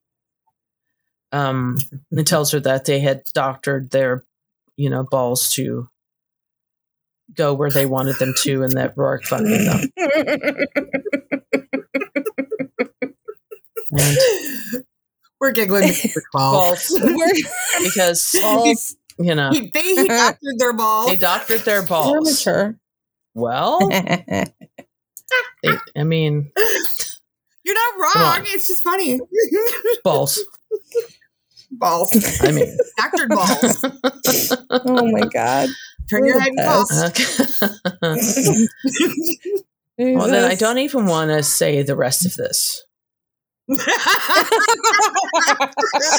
because it says so. Roarke had fun uh, redirecting the balls, beginning with the tenth hole, and by the thirteenth hole, they were playing it straight, and he and David won by three strokes. Whereupon, balls, balls, and strokes.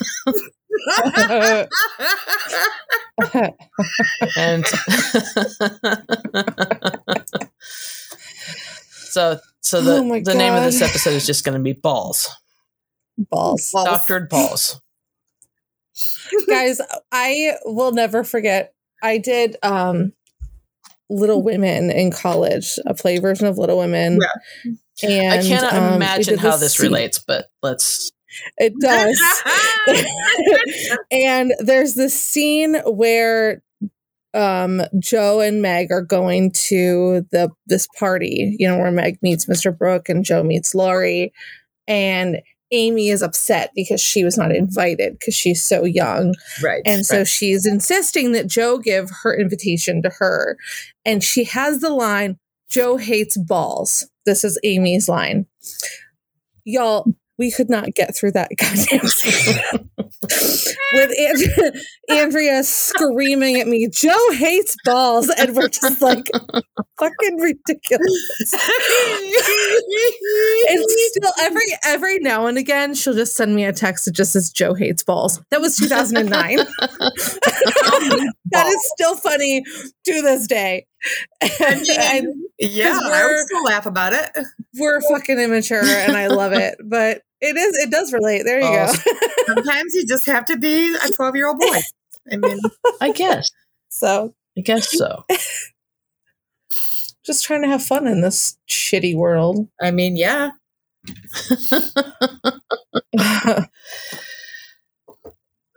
Let's move on, shall we?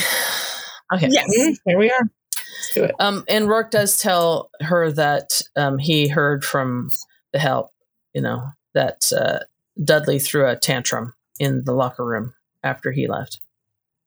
Right. From the butler. from the butler. Yeah. right, because there's a butler in the locker Yeah. room. Right. Um, so, cha- beginning of chapter 16, we see renowned chef Luc Delaflotte, and he is preparing a meal for a couple who flew him in exclusively from Paris. Just the fucking money that this man Right? uses, these menus. Right? Just Just- outrageous. It's fucking submarine money. That's what it is. Yes. Oh, yeah. I mean, Sorry, not sorry. um, It's it's so terrible. It's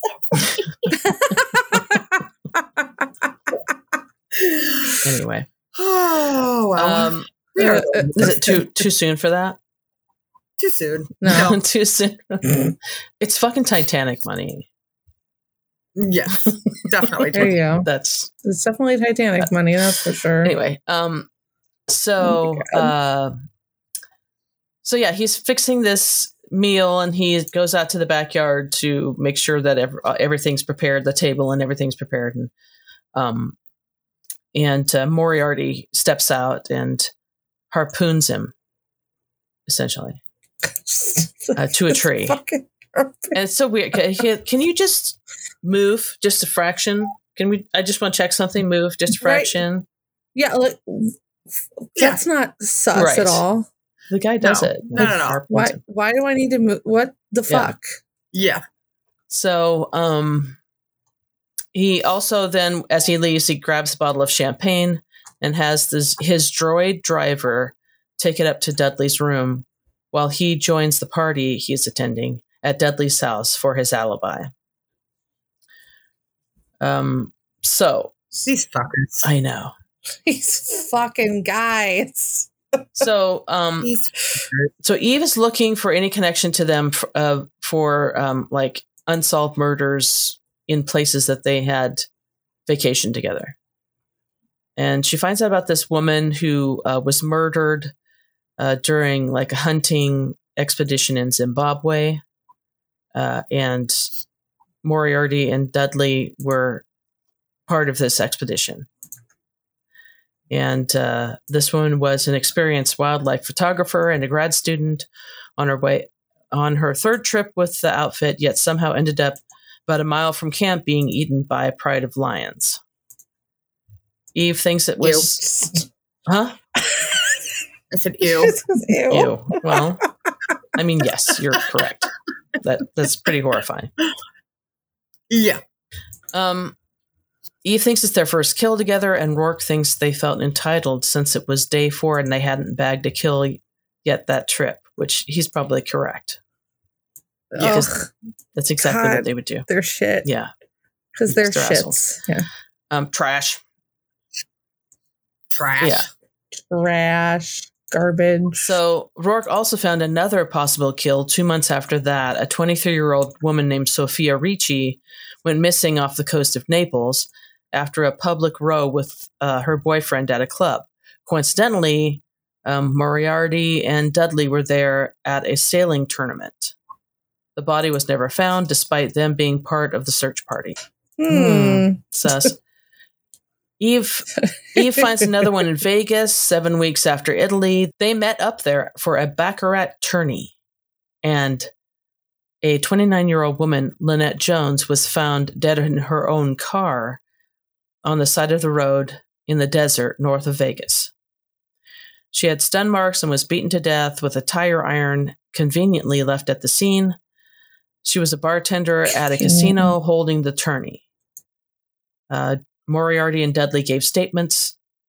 They find several more mysterious and or unsolved deaths murders, including an architect whose wife, Carmen D. Dewar, was an ex of Moriarty's. Eve is sure he was happy to console her at the funeral. Ugh. Ugh. All right. Oh, just. Ugh. Yeah. Horrible humans. So next day, Eve wakes up from a dream uh, of a lion gnawing on her leg. You know, um, because her communicator goes off uh, uh, with the news of another murder. Um, and uh, Eve takes a shower and then she heads out uh, with Roarke. They go out together, and Eve tells Roarke that uh, he can be her Peabody until Peabody actually arrives. Uh, the house belongs to the CEO of marketing for Deadly and Son, Merle Simpson, and her husband, Garrett Frost, and was sold to them by Moriarty six years ago. Moriarty lived there for five years. Um, Roarke knows the victim, Luke de, de, la, Flo- de, la, de la Float. De la float. De la float. That's what- which is It's okay. Yeah, and whatever. also, it's a made up name. You find out that it's not even his real name. Yeah. Like, he's not even on, Like French. from Kansas or something. Yeah. So, um, they he Roarke also recognizes the weapon as a harpoon. When they check the security desk, they find that the chef was brought to the house by a droid in a stolen vehicle, and then security was turned off. But a clone was used so the security company wouldn't be alerted. Uh, even Peabody figured Delafloat was there for about two hours, and they head to Dudley's house, which is a five or six minute drive to get his alibi. One of his young, beautiful, shapely, red uniformed servants tells them he was up late entertaining at a garden party, and the last guest, Moriarty, didn't leave until almost 4 a.m. Um, says a chemically boosted Dudley greets them warmly, and Eve reads him the revised Miranda and records their conversation as she tells him about the death of Delafloat at Merle's house the previous evening. Eve thinks he selects his facial reactions the way a man might pick the correct tie. She compliments him on his shoes, and Dudley preens as he extols the design of them. She gets the guest list to uh, from another of his red uniform servants, and then remembers to stop the recording. Uh, as Eve is heading back to Central to give the recording to Feeney for a comparison of the murder shoes uh, to the Coney Island image, she gets tagged for another murder. Adrienne Jonas, the top facilitator for the rich in Central Park, uh, and she's hanging by a tree from a tree by a bullwhip, which is pretty horrible. that's awful. Th- I feel like this one is maybe the Yeah. worst. Yeah. I'm not really sure what it is about that one that makes it the worst of all of them, but yeah, it was. I agree with Yeah, you. It's it's bad. It's the worst. It's oh. Well, and then you know you like you learn about how she like clawed at her throat to Yeah. Right. release herself. Well, I mean, and like the guy who, you know, who gets a harpoon through him instantly, probably instantly dies. All Right, of them like- do, except for her. I Yeah, think. except for her. She's so, oh, Yeah. Yeah, just awful to think Yeah. about. Um. Let's see. She uh, she drops Peabody off and then goes to the park to talk to Reineke and Jenkinson, who caught the case and want in. Uh, after she sees Adrienne's body and determines that Dudley took her purse as a souvenir, she calls Roarke for comfort, and he tells her he will meet her at the Vix building. Uh, at Adrienne's apartment building, Eve learns from the doorman, Louis, Louis that uh, she was a genuinely nice person, and also that Roarke owns the building. Actually, just a majority share, so he doesn't completely own it. Eve oh. goes up to Adrienne's apartment where she tells her assistant, Bonita Wallace, that Adrienne is dead. Since she hadn't come back from her 3 a.m. client meeting with Darren Wazinski, the CEO of Telecor, wasn't answering her link, and Bonita recognized Eve as homicide, she wasn't shocked, just really torn up. Because I guess she's also read the iCove agenda. Yeah. Right. Yeah, she's also read the iCove agenda. Because Well, no, everybody's she, every says other that, she says that she, um, they know who she is because they're they're hoping to end up with her as a client at some point. Oh, that's, That's right. true. Yeah, yeah. That's true. But I Mhm. bet she's also read the iCove Oh, I'm agenda. sure. Yeah. Yeah. Um, Adrienne uh, was at Dudley's party the previous evening, but she left at 1.30 ahead of her uh, ahead of her boss. Uh, Peabody finds out that Dudley's mother had an affair with Delafloat 25 years ago while she was still married to his father, which broke up their marriage and caused serious embarrassment for the Dudleys. So Definitely he has to means you should murder him. Yes. yeah.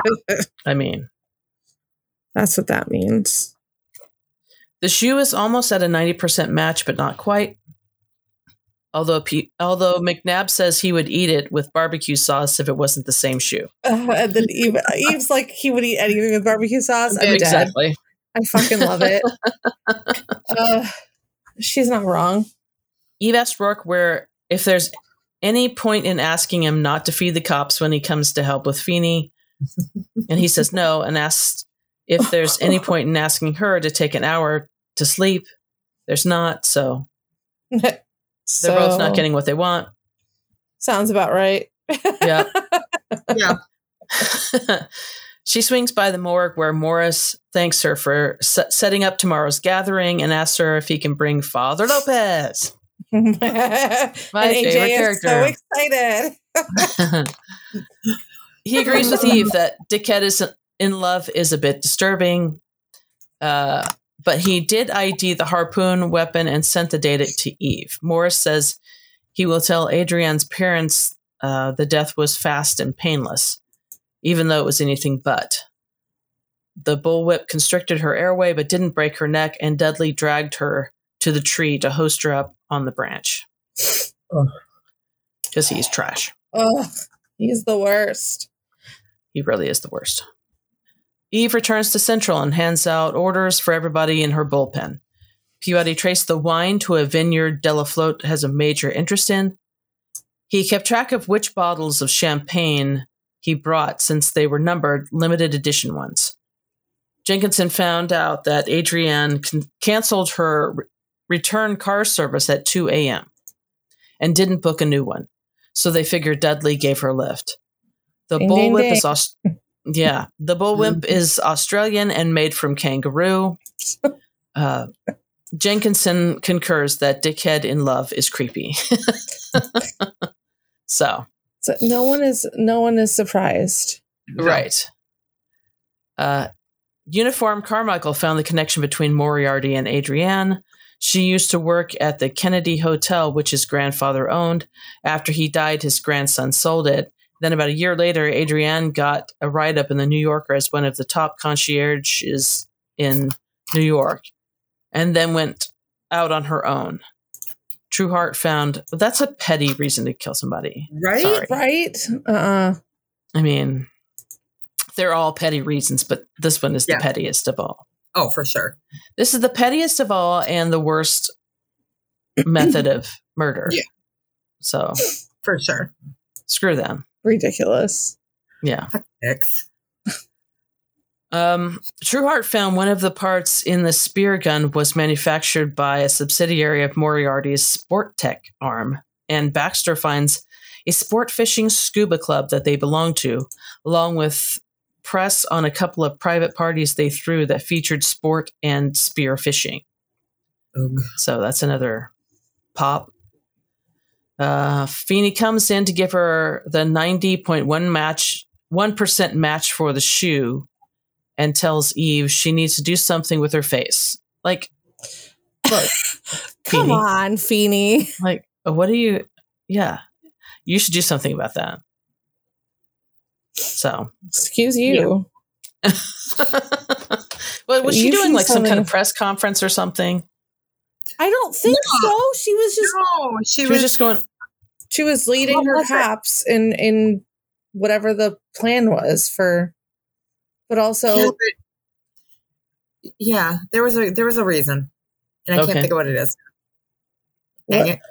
just because she What- was going to go into the conference room and everybody was going to see her and Whitney was going to be there and yeah because he was he was like they they don't need to see you like looking exhausted. They want you know. Right. right.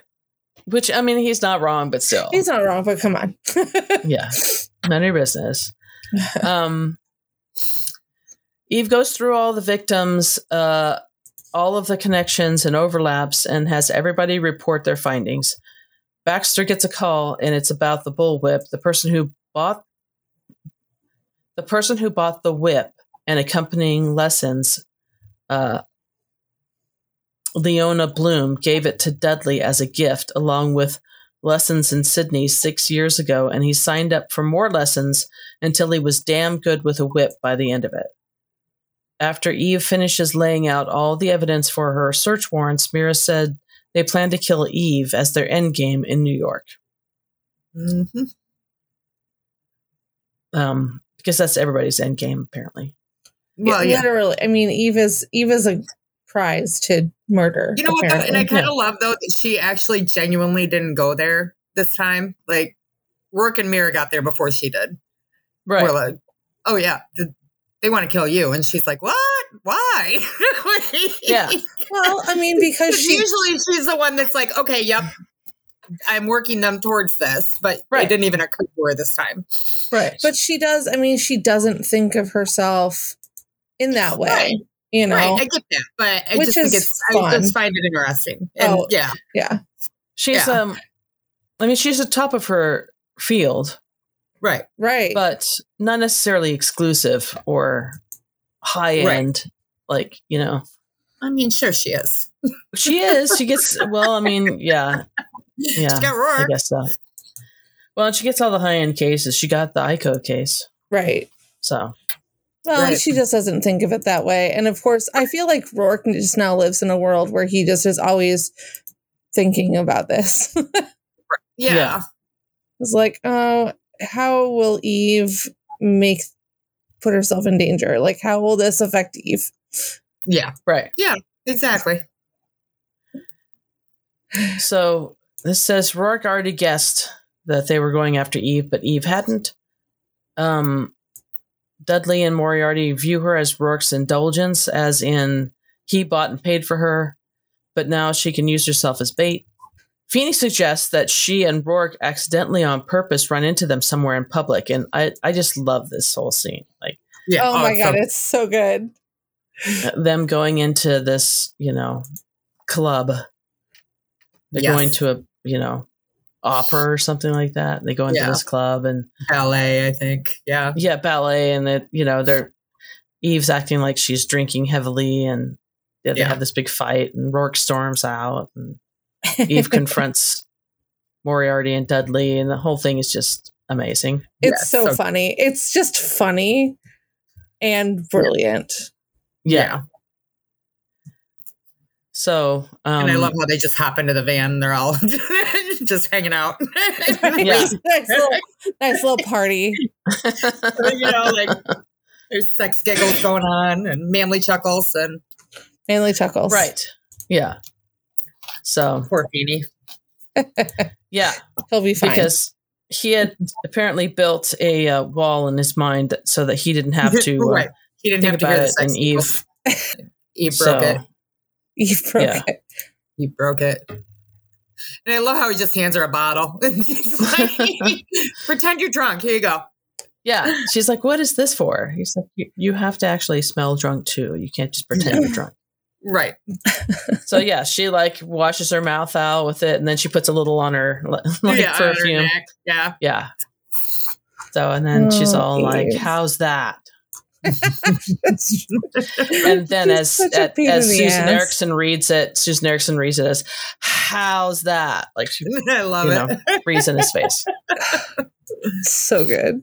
Susan Ericksen, her delivery of the lines in this fucking book are so good. Right, Obviously, Eve, Eve drunk Eve, uh, like or uh, Eve acting drunk. Yeah. it's ridiculous. Yeah. So Reo wants to go to Judge Dwyer because he has no known connections with either of the families. But since he's fly fishing in Montana, it's taking a long time to get the warrants. Roarke brings her fancy clothes to change into, delivered by Somerset, and she gets to try out her anniversary watch glitter style. Yeah. the Fancy fancy, one. one. Yeah. A fancy one. Peabody and McNab also disguise themselves and they go into the bar as well. Uh, Eve picks a fight with them, like we have already said.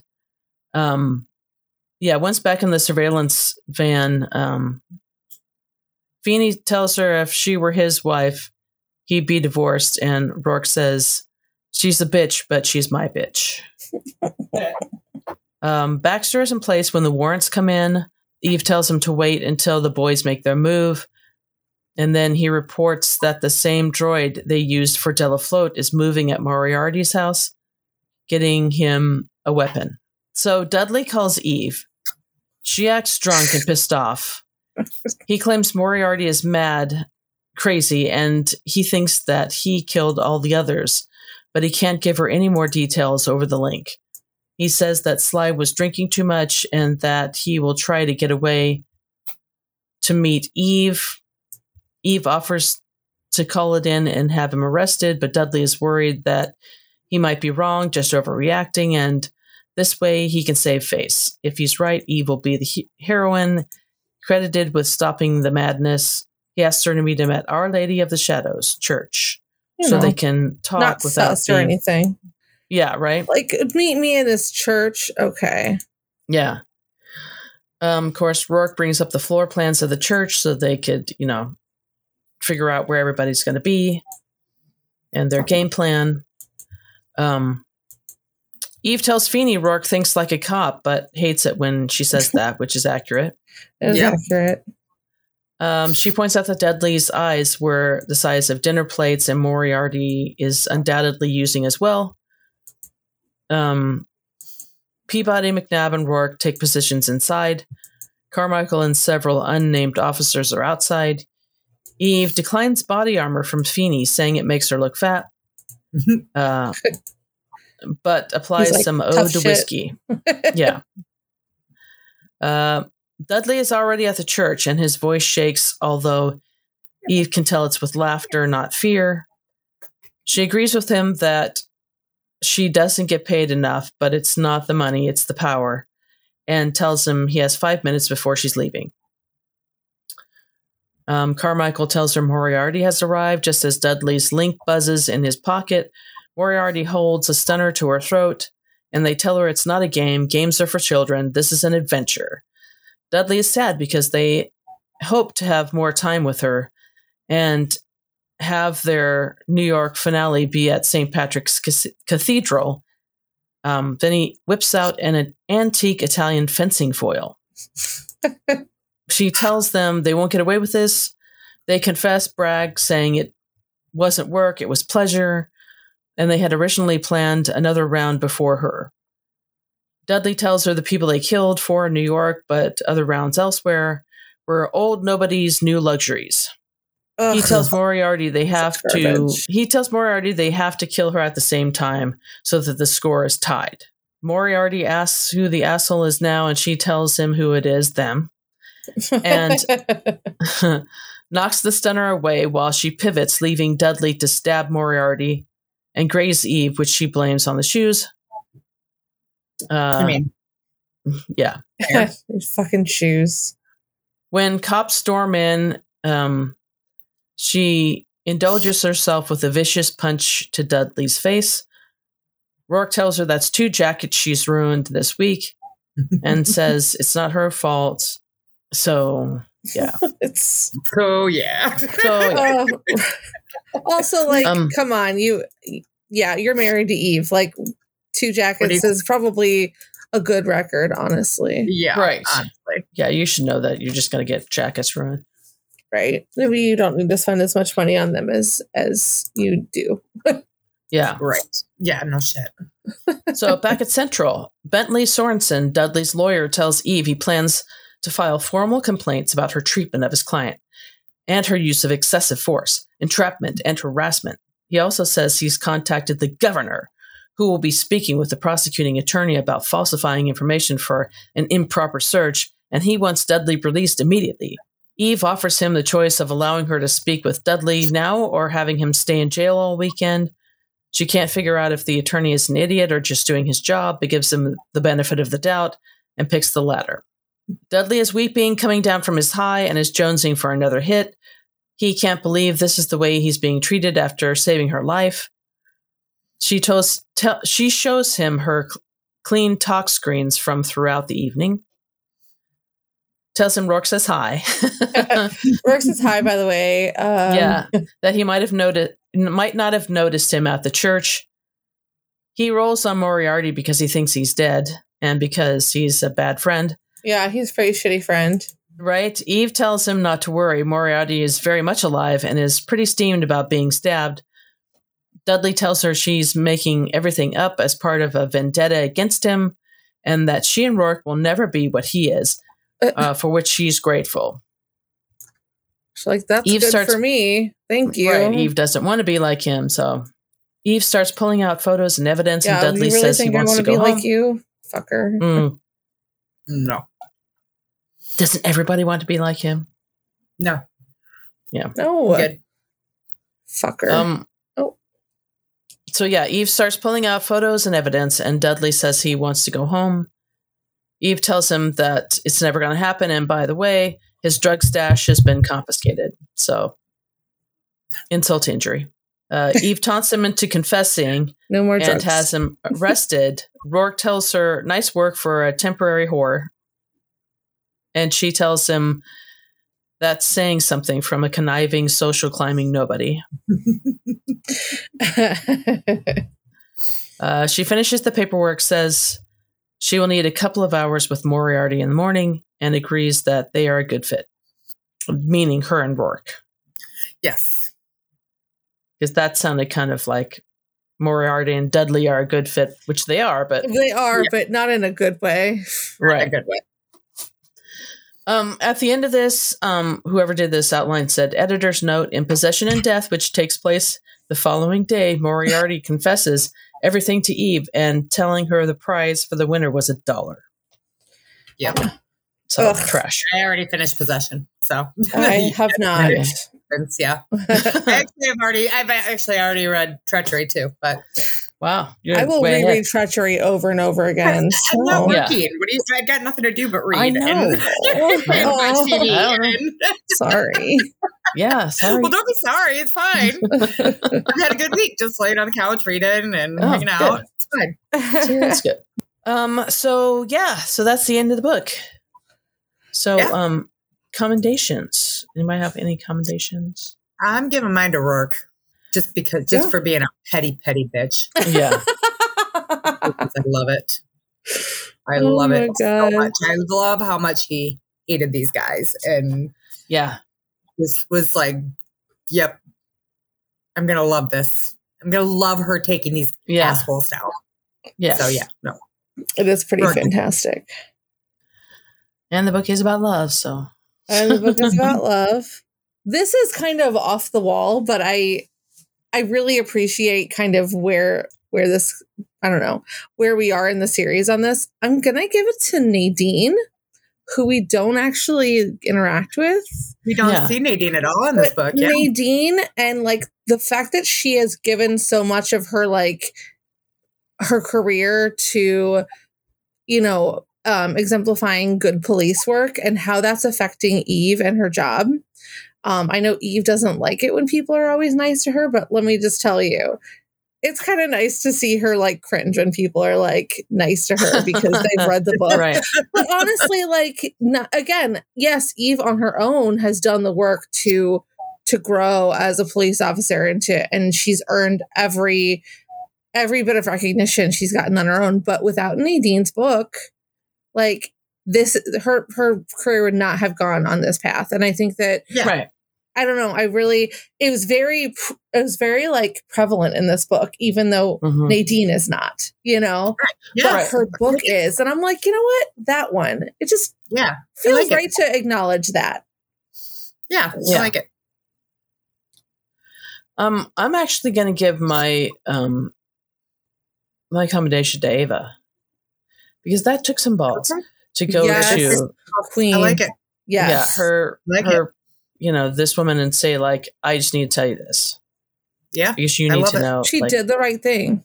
she did Yep. She did I the mean- right Yep. thing. she got killed for it which is unfortunate but she did the right thing Yeah. so good Yep. for her Can I just say that I loved rereading this book? I had a great time Yeah. rereading I this did book. too. Yeah, this And- is a this is you know it- as trash as these guys are. It was just a fun book. And I, I feel Yeah, like I, yeah. I've never actually re- like respected this book enough in the past. Not that I didn't, but just like I didn't think Yeah. of it as like something that I was excited to reread. Yeah, same. And I had a really great time rereading Yeah. it. yeah, yeah, yeah. I'm exactly the same. Yeah, I, I think I gave this a three initially on Goodreads, and but yeah, it was really it was a really a good read the second time through. And I also want to say that the first three chapters of this book is some of the best writing in the entire series. Oh, for sure. Yeah, Yeah. yeah. Yep. I like I will tell you that um I didn't remember everything that happened in the first three chapters. Like I was like, oh yeah, they have a dead body. I didn't remember that it was their anniversary. I didn't remember all of the sweet interactions with family. Like I just remembered that, you know, that Shawn found a dead body and whatever. And like and that Right. Eve has a busman's holiday. That's all I remembered. And I was like, this is gorgeous. I just I don't know. I was I was really moved by by this book in general, but especially the first three chapters. And I'd forgotten. I'd forgotten, which is also Yeah. nice because then you're just like it's like a rediscovery instead of Right, exactly. um, I know what happens next, which we do. But there are how many fucking books in this series? It's kind of Yeah. nice that Yeah. you kind of forget some things. Yeah, for sure. and I just love the the real subtle way that Eve is like teaching um Shawn little little Yeah. tiny bits of Yeah. detective work. It's very it's very sweet. Yep. Yeah, Yeah, it and how he- really sweet. And how he's like, he's like, I'm gonna always remember her name, you know, Yeah. Yeah, um, she's mine Holly now. And it just Yeah, it's very it's very mature because he's a small child like you know I Yeah. f- I, feel like he'd just be like yeah he could just be like oh i, I was part of this history and the and Mhm. lieutenant and you know eve had helped us find the bad guy but he like doesn't approach it that way he approaches it very maturely and i think yeah, Yeah. a lot of it has to do with eve and his interaction with him or her interaction with him yeah. For sure. So okay, um, we've had a f- some um comments on this book yeah on Yeah. Instagram and on Facebook. Put it on facebook Um, Yeah, we have like six comments on Facebook. Do you want me to read okay, those? yeah, go ahead. Okay, so um, Nisi said, um, "These men are monsters, and the prize at the end being one dollar reminds me of trading places. Ah, to be rich and bored." Right. Um, and Michelle responded, uh, "I haven't thought about that movie in a long time, but you're right." Both sets of men are massive scumballs. Also, scumballs is a great term for men. So thanks, Michelle. Um, Selena said, when I think about this one, I often get it mixed up with seduction and death. Another pair of wealthy, self indulgent murderers. yeah. I think a lot of people do. Um, I think that we, when we were on um, in death.net, I think that we work very, I think that's another reason why I think we were very critical of it because we're like, oh, it feels like seduction and death. yeah, but it does but it but it doesn't. Like it's like it's maybe the same idea but at the same time it's heightened almost you know because those were two young stupid little asshats who didn't actually know what they were doing. It all kind of just happened and this was this was you know intricately planned and it was also done as you know in their mind like payback for you know Right. what what these people did so Yeah. i don't know um lynn look says i like this one for all the interesting secondary characters including unfortunately the victims yeah i really liked jamal and ava yeah Yeah. I liked David Sue, the golf partner, and Patrice, who was unabashedly decadent and self indulgent, but still thoughtful and insightful. Even Chica, oh, right, who Mhm. exemplified a good salesperson and says, Those are good boots for a cop. I'm not a shoe Yeah. person.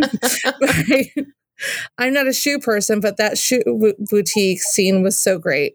Sly and Winnie were the worst rich bros ever, which I Rich guess bros. makes them good villains. they are. They're rich bros. They are. I love that, Rich Bros. Oh, Yeah. That's fantastic. Um, Christine said, "Love this book. Anytime with the family is a great book." And Heidi said, "I've always liked this one for the ways it departs from the other books, as I noted on a different post. One, the view into vacation, which is rare, and Eve dealing with a murder she has no authority to investigate." Plus, the reflection later when Eve notices all the media coverage of their trip. Oh, yeah, that is really great. That is, yeah. Uh, two, Roarke golfing. I love the way he presents all this info to Eve afterward, also. Three, Mira first in Eve's office drinking coffee. Then on the next consult, her admin is away and Eve doesn't need to face the dragon. Four, Dickhead in love, super cheerful and helpful. Yeah. Five, Eve arranging a dinner party slash cookout, even if we don't get to see it until the novella, and constantly forgetting what's happening with it. Uh, our Eve, our classic Eve. Um, Eve's attempt to describe the kitchen at the third murder scene is awesome. There's some sort of fishy smelling stuff in the fridge. He's got the chicken in the cooker. He's got salad crap washed in in this draining thing. Yeah. The, the murderers are annoying enough that I enjoy the final ta- setup and takedown, especially the parts we don't know about until the interview, such as the I mean- periodic. It, it's literally Crime Scene Kitchen. I don't know if anybody watches that show, but Crime No. Scene Kitchen is a thing. What crime scene kitchen? What? oh my Crime god! Scene Kitchen is a cooking show, and basically, sorry, this is like way off topic, but um, the the contestants have to go into a kitchen after something's been baked, and they have to figure out what they think it is, oh my god. and then they have to bake that thing, and then the judges decide who came closest to the actual thing. oh my god! That's amazing. so, Crime Scene Kitchen. Uh, okay, the rest of this just says um, the murderers are annoying though enough that I enjoy the final setup and takedown, especially the parts we don't know about until the interview, such as the periodic blood alcohol tests and so on. In Mhm. addition, although the victims are likable, so little time is spent with the, with them or with the killer that it doesn't make it as tough for me to read as compared to devoted, thankless, and creation. Five right. stars for Nora again. Um, I think. Heidi made her own post not too long ago, basically about this book, saying that she wanted to post because she's she's always yes. behind the yeah Do you want me to read that? yeah Um, Yeah. and I'll try to skip over anything that sounds like I already said it. Uh, yeah, she said recently I always seem to be too late with my comments. Um, so one thing we often hear in reviews, the bad ones usually, is that everything is formulaic. Something, same things every time, essentially. I love the number of times those patterns get broken in this book. Nora uses our expectations to surprise us and brighten things up. Some examples in no particular order. Um, re- referring back to Dickhead being in love. Um, Eve goes to the lab. Dickhead is chipper, cheerful, and spewing information. No bribe needed, which throws Eve off stride. He's in love. right Uh, two, Eve meets with Dr. Mira in her own office. No encounter with the admin. Mira asks for coffee instead of tea. Three, when Eve shows up to a building in Roarke's little convertible, she gets all the VIP treatment with the doorman fawning over her a bit. right right And four, the clerk at the shoe store is eager to please. How far back? Would you like that store wide or city wide? Would you like sparkling water? There are probably more, but I love how Nora pulls Eve and us out of the usual routine. And I'm only on chapter 10. Yay. yeah And um yeah, oh, and um a comment on that post um from Alicia said, I agree. In general, the behavior of most people is predictable. My coworker always says anywho instead of anyhow, and people in the same job often act similarly when approached by a stranger. You can't park here. In addition, we all have certain procedures and go through we go through for our jobs and repeat them over and over again. These sort of things are not formulaic, just realistic. Your counterexamples are fun. Thank you, Alicia. We agree. Those are realistic. Thank you. so anywho Hello. um, on uh on instagram jamie's illustration says The start of the book is what I remember the most Shawn's fascination with Eve and the police asking for help. This was the book where Eve says the cockwoker, she puts cockerel, but I want to say cock. Um, I can't remember much else of the book. It's been nine. It's been years since I've read it. Can't wait to hear this podcast. Um, and uh, Michelle K said, answered her and said, "I'm rereading it now." She wakes up briefly when the roosters cockadoodle doo has has a chat with Roarke as he gets dressed and falls back to sleep. Later, when she goes down for breakfast, Sinead says, "I hear the cock woke you up." Dallas nearly chokes on her coffee. Janae says, "I mean, I meant the rooster, though. Good for you if the other did as well." Um, Cock jokes. Oh, yes. Uh, Nikki Lodian, I adore this one. The beginning with Roarke's family is one of the most memorable moments in the series. Agreed. Yep. Uh, So Maureen good. Lee has a lot of comments. She says, I love that she sees Shawn idolizing her and not only puts up with him, but teaches him. And she also says, Where do I start? Lived Eve thinking of an incredible gift for Roarke, uh, his family, and the village. Too bad she has no heart and never grows. Maureen also says um, it's another one of those books where Eve suddenly has a breakthrough, and in the morning, everyone is stunned and can't comprehend how her mind got there. But I, you know, I felt like it made sense all the way through. Mhm. I mean, for me, um, I love her whoopee and being woken up by the cock. also, she says the killers are a bunch of rich kids in grown-up bodies. Talk about rich white privileged. Mm, yeah. Yep. Um, let's see. Uh, I never know how to say this. I'm gonna like Sham S H A M G, nineteen thirteen. Um, says I love Shawn, and you know we all do. yeah, he's pretty Yeah. great. I love it. Uh, then Julie uh, said, "Just found this podcast and love it. Rereading the series. Haven't gotten to this one yet, but I thought I would put that one in there anyway." I love it. Yeah, Um, welcome. And let's see. Yeah, I think that's it. Hearts Linus books. It just said happy sigh and then heart heart faces. So um, so yeah, Yeah. That's good. That's a good one. Yeah. So it's a fun one. It it really is, and like we said, you know, really liked it way better the second time. So. Yep. But yeah, I think you're right. I mean, it, it was so close to seduction that you know you kind of felt like, eh, this is the same. But it's not. It's really not. It's, It's it's, It's way really different than not. seduction. We No. just didn't ever think of it. I I think we just Yeah. I don't know. I mean, Yeah. I mean, yes, two rich guys having a competition, yeah, but that's really the only. and I don't even think that in seduction they were necessarily having a competition. They weren't. They were just being idiots. They were just I trading mean, off terms. I think that you know, yeah. I think that they kind of turned it into one, but it was Yeah. like it wasn't like this. right. Right. Yeah. It wasn't what. Yeah, it wasn't what they set out to do. Right. Yeah.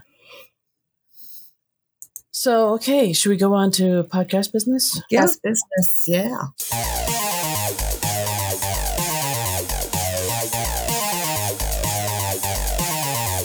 Okay, so um for new for podcast business we have two new patrons actually. Oh yay! Um Elizabeth and Amy and they both paid for the year, so thank you very much. We appreciate that.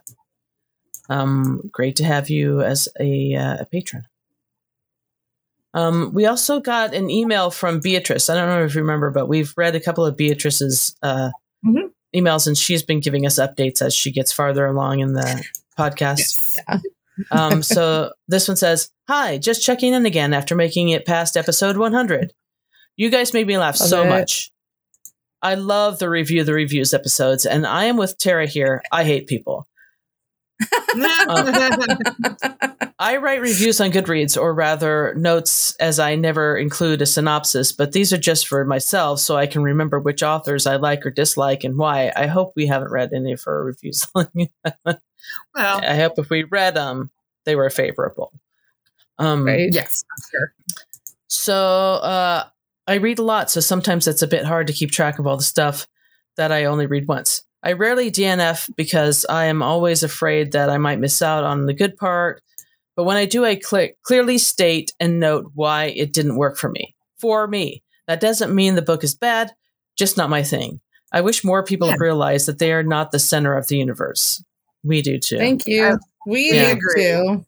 Um, I also love the episode with Allison Brennan and will be checking out her books.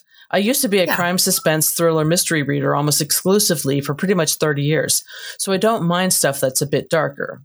I draw the line at torture though, and I always skip those parts. It's enough for me to know that there was torture, no details. Thank you very much. That's fair. I also Fair. skipped the doing the thing parts most of the time because I was more interested in the parts of the books that went along with my crime suspense reading. But it would never have occurred to me to complain about it. I hate people. Yeah. Uh, I switched to reading mostly contemporary romance a few years ago because I needed some happy, less dark stuff in the pandemic and due to some health issues. And Nora's sex scenes are quite sweet and vanilla. Surely, if you have to complain about these, you have some issues. right. Anyway, keep up the good work. I'll keep catching up. And in two or three months, I'm hopefully all up to date. oh, All right. So good for Yay. you. We are rooting for you. yeah, it's a lot. It's a fucking long series. Yep. It is. And anybody that has the guts to pick it up, you know, and start Yeah. reading it is Yep. For real. kudos to them because, you know, yeah, you're right. It is a fucking long series. Oh, So, um, before we end the show, because we talked about this on the briefing room, I want to let everybody know that unfortunately, um, one of our frequent guests on the show, uh, my dog Hoover, has passed away. Yeah. So it's very sad, and um, but um, I will always remember all the times that he was an asshole and uh, barked during the episodes and We will miss him was super needy and kept like putting his nose under my hand when I had it on my mouse Yeah. here to try to get me to pet him. And uh, so, you know, it's just, it's super sad. And, you know, We're all Anyway. very sad and we'll miss him very much. Yeah. Um, so next week, I don't think we have any plans what Uh, we're going no. to do, but we'll figure it out as we always Figure do. it out. We always do. figure it out. So we do.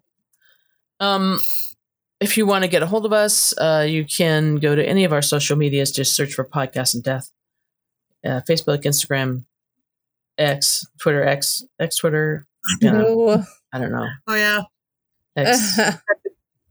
You see he put that big, huge, obnoxious, flashing It's X on top of I didn't even know what it was at first. I'm like, what the fuck is that? What And then I was is like, oh. Oh, it's- Yeah, it's but he put it on top worse. of the build Twitter's building. That he put a big, obnoxious, light up X. Did you see that? Yeah. no. and it like lit Oh. up the entire like one block all around it and there was a you, Elon. there was a apartment building right across the street and those people were like uh no don't No. think so They like, well, I guess he didn't get approval to do it because it's like a zoning thing. right You Ugh. have to, you have to like apply to do that kind of shit. right so Just um, because you're a bajillionaire doesn't mean that you are exempt from the rules. right God, what a so why he had we to take that down so Good. anyway so what a dick good. He's Fuck. what a garbage. dick He's trash. What a dick. so anyway um Sorry. yeah that's a little off topic um well, so yeah but we are on twitter i guess i mean you know I guess, kind of. Uh, but you can also um, send us an email at show at podcastindeath.com um, or go to our website, www.podcastindeath.com, or you can call the number, and the number is 205 476 2753, and that spells out 2054 Roarke. Yep. and don't, you know, remember the Discord, guys. We're there. Remember the Discord? yes. Yep. I pop in there occasionally and nobody's posting, so. Well, I think you need to start posting. Maybe you need to start posting do, stuff and I'm- like tagging like, everyone. I'm like on Discord all the time. That's like the only social media I'm on. So yeah, you need to start, you know, posting like topics that people can talk about and I'll start- posting about Yeah, we'll do that. Our next book We'll is Possession. stuff. Give us your Yeah. thoughts on Possession or whatever. Yep, absolutely. And um, yeah, and it become a a, a, uh Patron. patron. like um, Elizabeth and Amy did, and uh, Yeah. you'll get uh, some swag Yeah. if you if you give at the Some eight dollar cool level. swag. It's really pretty real. pretty cool swag. Um, and you'll get an extra episode every week that we call the briefing room, and where we talk about just random stuff. Yep. But it's still fun. Yep. Um, and uh, I think that's it. Unless you guys have Yeah. anything else. Okay. Nope. So, um, thanks for joining us on this episode. And uh, for Podcast in Death, this is AJ. I'm Jen. This is Tara. And we'll see you next week. Bye, Bye, guys. guys. Bye.